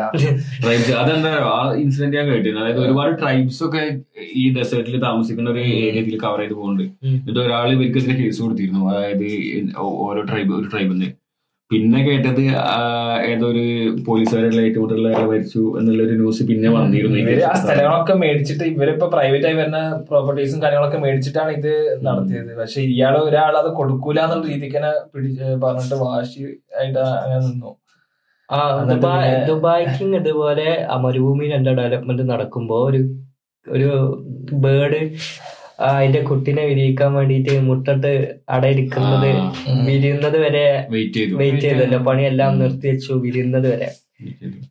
ചില നേതാക്കന്മാരെ അങ്ങനെയുണ്ട്. ചിലവർക്ക് കാര്യങ്ങൾ ഫാസ്റ്റ് ആയിട്ട് നടക്കണം അവർ അവരൊക്കെ പിന്നെ നാച്ചുറലും കാര്യങ്ങൾക്കൊക്കെ പ്രയോറിറ്റി കൊടുക്കുന്ന ആൾക്കാരാണ്. ഞാൻ ഈ റിയാദിന്റെ എക്സ്പോന്റെ ഒരു വീഡിയോ കണ്ടിരുന്നു. അതിൽ എനിക്ക് ഭയങ്കര അതിലൊരു രണ്ട് ഒന്നര മിനിറ്റോ രണ്ട് മിനിറ്റ് എന്തോ ഇല്ല നമ്മൾ പോലെ തന്നെ ഇറക്കിയ ഒരു വീഡിയോ ആണ്. അതിലൊരു എന്ത് റോബോട്ട്സ് എയർ റോബോട്ട്സ് ഡാൻസ് കളിക്കുന്ന ഒരു വീഡിയോ ഒക്കെ ഉണ്ട് അതായത് ഇങ്ങനെ സ്ട്രീറ്റിന്റെ സൈഡിൽ നിന്നിട്ട് അവരിങ്ങനെ ഓരോ സ്റ്റെപ്പും ഡാൻസും കളിക്കുന്നുണ്ട്. ആൾക്കാരത് കണ്ടിട്ട്. നമ്മൾ ഇപ്പൊ നമ്മളൊരു സ്ട്രീറ്റിലോ അല്ലെങ്കിൽ റോൾ ടൗണിലോ പോയാൽ എങ്ങനെയാണ്? അതുപോലെ അങ്ങനെ ആൾക്കാർ നല്ല രസമുണ്ടാവും ഒരു സസ്റ്റൈനബിൾ ആയിട്ട് വല്ല കുറെ കാര്യങ്ങൾ. അങ്ങനെ ഒരു സിക്സ് കിലോമീറ്ററിൽ സിക്സ് കിലോമീറ്റർ സ്ക്വയറിൽ നടക്കുന്ന ഒരു പരിപാടിയാണ് ഈ റിയാദ് എക്സ്പോ എന്ന് പറയുന്നത്. സൗദിയിൽ ഒരുപാട് സ്ഥലങ്ങളുണ്ടാവും ഇപ്പൊ അബുദാബിയിലും ഇല്ല. ഇതേപോലെ ഒഴിഞ്ഞു കിടക്കുന്ന ഒരുപാട് പക്ഷെ സൗദിന്റെ ഏരിയ എന്ന് പറഞ്ഞാൽ അത്രത്തോളം ഉണ്ട്. അവരെ പോപ്പുലേഷൻ എല്ലാം കോൺസെൻട്രേറ്റഡ് ആയിരിക്കുന്ന ചെറിയൊരു ഏരിയയിൽ ബാക്കിയൊക്കെ മരുഭൂമിയായിട്ട് കിടക്കുകയാണ്. അത്രയ്ക്ക് ഏരിയ ഉണ്ട് അവർക്ക്. സൈസ് പക്ഷെ അവർക്ക് ഈ സ്നോ ഒക്കെ വീണ സ്ഥലം പറഞ്ഞു നോക്കി ഞാൻ അപ്പോഴാണ് ഈ പ്രൊജക്ടിനെ പറ്റി നോക്കിയപ്പോഴാണ് അത് എല്ലാ ടൈമിലും സ്നോ പെയ്യോ? അതോ ഇല്ല winter ലോ? സീസണിലും സീസണിലും അതെന്താ പറയാ മരുഭൂമിയിലൊക്കെ വിന്റർ ആകുമ്പോ നല്ല തണുപ്പിലേക്ക് എത്ര എത്തുന്ന സ്ഥലങ്ങളുണ്ട്. ടെമ്പറേച്ചർ കുറഞ്ഞു കുറഞ്ഞു നല്ല അടുത്ത് മഴ പെയ്തിട്ട് മരുഭൂമിയിൽ ഒരുപാട് ചെടികളും. പുല്ലുകളൊക്കെ മുളച്ചു എന്ന് പറഞ്ഞൊരു വീഡിയോ ഒക്കെ ഉണ്ടായല്ലോ. കഴിഞ്ഞ സമയത്ത്. ഇങ്ങനെ പൃഥ്വിരാജിന്റെ ആടുജീവിതം ഇറങ്ങുന്നുണ്ട്. അതിന്റെ റിലീസ് ഡേറ്റ് വന്നാലേ ഏപ്രിൽ പതിനാലിന്. അതെ. അത് ഭയങ്കരമായിട്ട് ഞാൻ ഒരുപാട് വർഷമായിട്ട് കാത്തു നിൽക്കാണ് അടിപൊളിയാവോ? ഓ റഹ്മാന്റെ മ്യൂസിക്കിലല്ലേ അതിന്റെ ഭയങ്കരമായിട്ട് നല്ല ഹൈപ്പ് ഉണ്ട്. അത്ര എത്ര വർഷം എടുത്തിട്ടാണ് ഒരാ പടം ഉണ്ടാക്കിയത്? പൃഥ്വിരാജ് അതിന് വേണ്ടിട്ട് അത്രക്കും ഡെഡിക്കേറ്റഡ് ആയിട്ട് ഡയറ്റും കാര്യങ്ങളെല്ലാം ശ്രദ്ധിച്ച് ഇത്തിരി പോകുന്ന മെലിഞ്ഞു വന്നില്ല പൃഥ്വിരാജ് ഓരോ ജോർഡാനെ. കൊറോണ ടൈമിൽ അവിടെ ലോക്ക് ചെയ്യുന്നു കുറച്ച് കൊറോണ ടൈമിൽ ആ ടൈമിലാണ് കൊറോണ അനൗൺസ് ചെയ്തത്. അവർ ഷൂട്ടിങ്ങിന്റെ ടൈമിൽ പിന്നെ അവർക്ക് അവിടെ ലോക്കായ ഒരു അവസ്ഥ ഉണ്ടായിരുന്നു. ഭയങ്കര ഹൈപ്പ് ഉണ്ട് പടത്തിന്. എങ്ങനെയാണ് പറയണുണ്ട് ഇനി ഒരിക്കലും ഞാനൊരു പടത്തിന് വേണ്ടി എന്റെ ബോഡി അങ്ങനെ ചെയ്യാം ചെയ്തു കഴിഞ്ഞാൽ ആരോഗ്യത്തിന് ഭയങ്കര ഡേഞ്ചർ ആണ്. മരണം വരെ സംഭവിക്കാന്നാ അത്രയും. സ്കെൽട്ടൺ ആയിട്ടാണ് അതിൽ എന്താ അഭിനയിച്ചിരുന്നത് ഇതിലെ ഒരു ഇന്റർവ്യൂൽ അവൻ പറയണുണ്ട് ഇനി ഒരിക്കലും ഞാനൊരു ഫിലിമിന് വേണ്ടി ഇത്രയും എഫേർട്ട് ഇടും. ഇത്ര ഈ ബോഡിയിൽ ഇത്ര ചേഞ്ചസ് ശരിക്കും പൃഥ്വിരാജിനെ സംബന്ധിച്ചിട്ട് വേറെ ഏത് ആക്ടറാണ് ഈ രീതിക്ക് ഡെഡിക്കേഷൻ കൊടുത്തിട്ടുള്ള ഒരു റോളിന് വേണ്ടിയിട്ട് കാരണം ഇത് ഒറ്റ ടൈമിന് വേണ്ടിയിട്ടല്ല അത് ചെയ്തിട്ടുള്ളത്. പല പല പോയിന്റിലായിട്ടാണ് ഷൂട്ടിംഗ് നടക്കുന്നത്. അപ്പൊ ഓരോ ടൈമിൽ സീസൺ ആകുമ്പോഴാണ് പൃഥ്വിരാജ് ഡയറ്റും കാര്യങ്ങളെല്ലാം സ്റ്റാർട്ട് ചെയ്തിട്ട് ഇങ്ങനെ വെയിറ്റ് കുറക്കണത്. എന്നിട്ട് കഴിഞ്ഞിട്ട് വീണ്ടും പഴയ ഫോമിക്കാൻ പോകും അതിന്റെ ഇടയിൽ എത്ര പടങ്ങൾ ഷൂട്ട് ചെയ്ത് കഴിഞ്ഞ് ഇതിന്റെ സ്കെഡ്യൂൾ അങ്ങനത്തെ സ്കെഡ്യൂൾ തോന്നുന്നുണ്ട് ഈ പടത്തിന്റെ. എന്നുവെച്ചാൽ ഒരു time ചെയ്യാൻ പറ്റില്ല. സെറ്റപ്പ് അല്ല. അത് നമ്മൾ മറ്റേ നോവൽ ഇതൊക്കെ വായിച്ചതാണല്ലോ. അപ്പൊ അതിലത്തെ ഓരോ സീനുകളൊക്കെ എങ്ങനെ ചെയ്തിട്ടുണ്ട്? കട്ട് ചെയ്തിട്ടുണ്ടാവും ഒന്നും അറിയില്ല. നമുക്ക് എന്തായാലും ഭയങ്കര പവർഫുൾ സ്ക്രിപ്റ്റ് ആണ്. നമുക്കതൊരു പ്രതീക്ഷ ഉണ്ട് ആ ആളിപ്പോഴും ഉണ്ട്- ഉണ്ടല്ലോ ഓ. അല്ലേ? വീണ്ടും ഇങ്ങോട്ട് ഗൾഫ് കൺട്രി ഏതോ ഒരു ഗൾഫ് കൺട്രി സൗദിയിൽ. പണ്ട് പണ്ട് ആട് നോക്കാൻ ഒരുപാട് ആൾക്കാർ പണ്ട് അറിയുന്ന ആൾക്കാരുണ്ട്. ഇപ്പോഴുള്ള ഗൾഫിലൊക്കെ പോയിട്ട് ഇതുപോലത്തെ മസറ എന്നാ പറയാ അങ്ങനത്തെ ഫാംസിൽ പോയി കഴിഞ്ഞാൽ ഇങ്ങനത്തെ ഒരുപാട് ആൾക്കാരുണ്ട്. പക്ഷെ ഇപ്പോഴുള്ള ആൾക്കാർ മോഡേൺ ചെക്കന്മാരൊക്കെ പോകുന്നുണ്ട്. അവർ അവരവിടെ പിന്നെ ഇൻസ്റ്റാഗ്രാമിലൊക്കെ ഇത് ഒരു ഒരു പയ്യുണ്ട് ഇൻസ്റ്റാഗ്രാമിൽ നല്ല പരിപാടിയൊക്കെ ചെയ്യണം ആ അതന്നെ. ഓൻ അവിടുത്തെ ട്രക്കിങ്ങും കാര്യങ്ങളും പിന്നെ അവിടുത്തെ ഓഫ് റോഡ് വെഹിക്കിൾസ് ഒക്കെ കാണിക്കും. എന്നിട്ട് കാണണം നമ്മളെ ഫാമിലി വരിട്ടോ? ഫാമിലി നമ്മളെ ആടിനെ കൊണ്ടുപോയിട്ട് ആ മറ്റേ നല്ല രസമാണ് അത് കേൾക്കുമ്പോ തന്നെ അവരുടെ സംസാരം. അതന്നെ പക്ഷെ എല്ലാവർക്കും അതുപോലത്തെ അനുഭവം ഉണ്ടായിക്കൊള്ളാം പക്ഷെ അതൊക്കെ വെറും അങ്ങനത്തെ അനുഭവം ആയിക്കോളന്നില്ല കേട്ടോ. ഒരുപാട് നല്ല രീതിക്കുണ്ട്. പിന്നെ ഇവരുണ്ടല്ലോ നല്ല ഹോസ്പിറ്റാലിറ്റി ഉള്ള ആൾക്കാരാണ് ഈ അറബികൾ എന്ന് പറഞ്ഞു കഴിഞ്ഞാൽ. എല്ലാരും ഇങ്ങനത്തെ കാട്ടറബികളും ഇങ്ങനത്തെ മോശം സ്വഭാവം ഒന്നല്ല ഞാൻ ഒരിക്കലും ഇങ്ങനെ പോയ ടൈമിൽ റസൽ ഹൈമിൽ പോയ ടൈമിൽ ഇതുപോലെ ഒരു മസറക്ക് പോയിന്. ആ ടൈമിൽ ഓര് ഞങ്ങളെ കണ്ടിട്ട് അറബി കണ്ടു ഞങ്ങളെ. അപ്പൊ വളരെ നമ്മൾ അതിഥികളെന്ന രീതിക്ക് എല്ലാ ആദരണവും തന്നിട്ട് വന്ന് ഒട്ടകത്തിന്റെ പാൽ ഫ്രഷ് ആയിട്ട് കറന്നിട്ട് തന്നെ കുടിപ്പിച്ചു എന്നിട്ട് വീട്ടിലേക്ക് ഒരു ഞങ്ങൾ പോകാൻ പറഞ്ഞിട്ട് വിടുന്നില്ല. വീട്ടിലേക്ക് പോയിട്ട് പോയാൽ മതി പറഞ്ഞിട്ട് ഭക്ഷണം കാര്യങ്ങളൊക്കെ തന്ന പോലെ മജ്ലിസിൽ ഇരുത്തി നല്ല രീതിക്ക് സ്വീകരിച്ചിട്ടാണ് നമ്മൾ വിട്ടത്. നല്ല സ്വഭാവമുള്ള ആൾക്കാരാ. ഈ കാട്ടറബികളെന്ന് കാട്ടറബികളെന്ന് പറയുന്ന ആൾക്കാർ എവിടെ മരു ഞാൻ എവിടെ സൗദിയിലൊക്കെ ഇവിടെ കാട്? ഈ മരുഭൂമിയല്ലേ? ഈ കാട്ടിലൊക്കെ. പറയാ റേസിസ്റ്റുകളാണ് സംഭവം പറയുന്നത്. മോശപ്പെട്ട അറബികളെ കാട്ടറബി കാട്ടറബി എന്നറിയാം എവിടെ? അത് അതിന് പല കാര്യങ്ങളും ഒന്നാമത് ഈ പറഞ്ഞ വിദ്യാഭ്യാസം ഇല്ല എന്നുള്ളൊരു കൺസെപ്റ്റിൽ വരുന്നുണ്ട്. കാരണം ലോകവിവരമൊന്നും അധികം ഇല്ല. ഓൽക്ക് ആ ഒരു സെറ്റപ്പ് പോലെ ഒരു ബിസിനസ്സും അല്ലെങ്കിൽ ആ ഒരു സെറ്റപ്പിൽ മാത്രം നിൽക്കുന്ന ആൾക്കാരാണ്. ഫാം സെറ്റപ്പിൽ മാത്രം നിൽക്കുന്ന ആൾക്കാര് പൈസ ഉണ്ടാവും പക്ഷെ നല്ല രീതിയിലുള്ള എന്താണ് പിന്നെ അധികം ആൾക്കാരുടെ ഒരു പെടവായിരിക്കും അങ്ങനെ പരിചയം ഉണ്ടാവില്ല. ആ ഒരു സെറ്റപ്പിൽ ചെറിയ സെറ്റപ്പിലുള്ള ഫാമിലൊക്കെ ആൾക്കാരായിട്ട് നിങ്ങളെ പച്ചാൾ ഒരുപാട് ചെയ്യുന്നുണ്ട് ജോലി. ഒരാളെ വീഡിയോ കണ്ടിട്ട് ഈ പച്ചാൾ മറ്റേ ഓല വേഷം ഉണ്ടല്ലോ. ജാമ്യം തൊക്കെ ഇട്ടിട്ട് അങ്ങനെ നിൽക്കുന്നുണ്ട് കുർത്തൊക്കെ എന്താണ് ക്ഷീണിച്ച് ഒരുപാട് വേഷം കാര്യങ്ങളുടെ ഒരാൾ ചോദിക്കുന്നുണ്ട് എത്ര കാലമായി നാട്ടിൽ പോയിട്ട്? മൂപ്പർക്ക് അതൊന്നും ഒരു ഐഡിയ ഇല്ല. എത്ര കാലം നാട്ടിൽ പോയി വെച്ചാൽ അയാൾക്ക് അറിയില്ല എത്ര കാലമായി നാട്ടിൽ പോയിട്ട് അതൊന്നും എന്നൊന്നും അങ്ങനത്തെ അങ്ങനെ പ്രശ്നമുണ്ട്. ബംഗ്ലാദേശികളൊക്കെ വന്നിട്ടുണ്ടെങ്കിൽ ഒരു പോവില്ല അത്രങ്ങാനും വർഷം നിൽക്കത്തില്ല അതെ. അപ്പൊ നമ്മളെ ആൾക്കാർ തന്നെ പണ്ട് ആലോചിക്കുക അഞ്ചു വർഷമൊക്കെ ഗൾഫിൽ നിൽക്കും ഒരു കത്താണ് ഭാര്യക്കും വീട്ടുകാർക്കൊക്കെ അയക്കുക? ഇന്ന് ആലോചിച്ച് ഇന്ന് ഒരു ദിവസം സംസാരിക്കാതിരിക്കാൻ പറ്റണില്ല. അപ്പൊ അവരടുത്ത് ഒന്ന് പറഞ്ഞ് മനസ്സിലാക്കാൻ പറ്റുമോ പണ്ട് ഇങ്ങനെ ചെയ്തിരുന്നത്? അത് പണ്ടത്തെ ആൾക്കാരാണെന്ന് പറയും. അതൊക്കെയാണ് പ്രേമം. അതാണ് പ്രേമം. ഇപ്പൊ ഈ ആടുജീവിതത്തിൽ നജീബിന്റെ കേസിന് എടുക്കുകയാണെങ്കിൽ അത്രയും വർഷം എത്ര പത്തിരുപത് വർഷമായിട്ട് വൈഫായിട്ട് ഒരു കോണ്ടാക്റ്റും ഇല്ല. അന്ന് ഇങ്ങോട്ട് വന്നിട്ട് വെച്ച ബാഗും ഡ്രസ്സും കാര്യങ്ങളൊക്കെ അതേപോലെ കണക്കിയിരുന്നു അയാൾക്ക് ഒരു മുഷിഞ്ഞ് നാറിയ ജുബയാണല്ലോ കൊടുത്തത് ഇടാന്. അത് ഇട്ടിട്ടാണ് അത്രയും കാലം അവിടെ നിന്നത്. ഏതായാലും എന്നാ നീ വൈൻഡപ്പ് ചെയ്താലോ? വൈൻഡപ്പ് ചെയ്യാം. ഓക്കെ താങ്ക് യു ഗൈസ് അപ്പൊ നെക്സ്റ്റ് എപ്പിസോഡിൽ കാണാം. Okay bye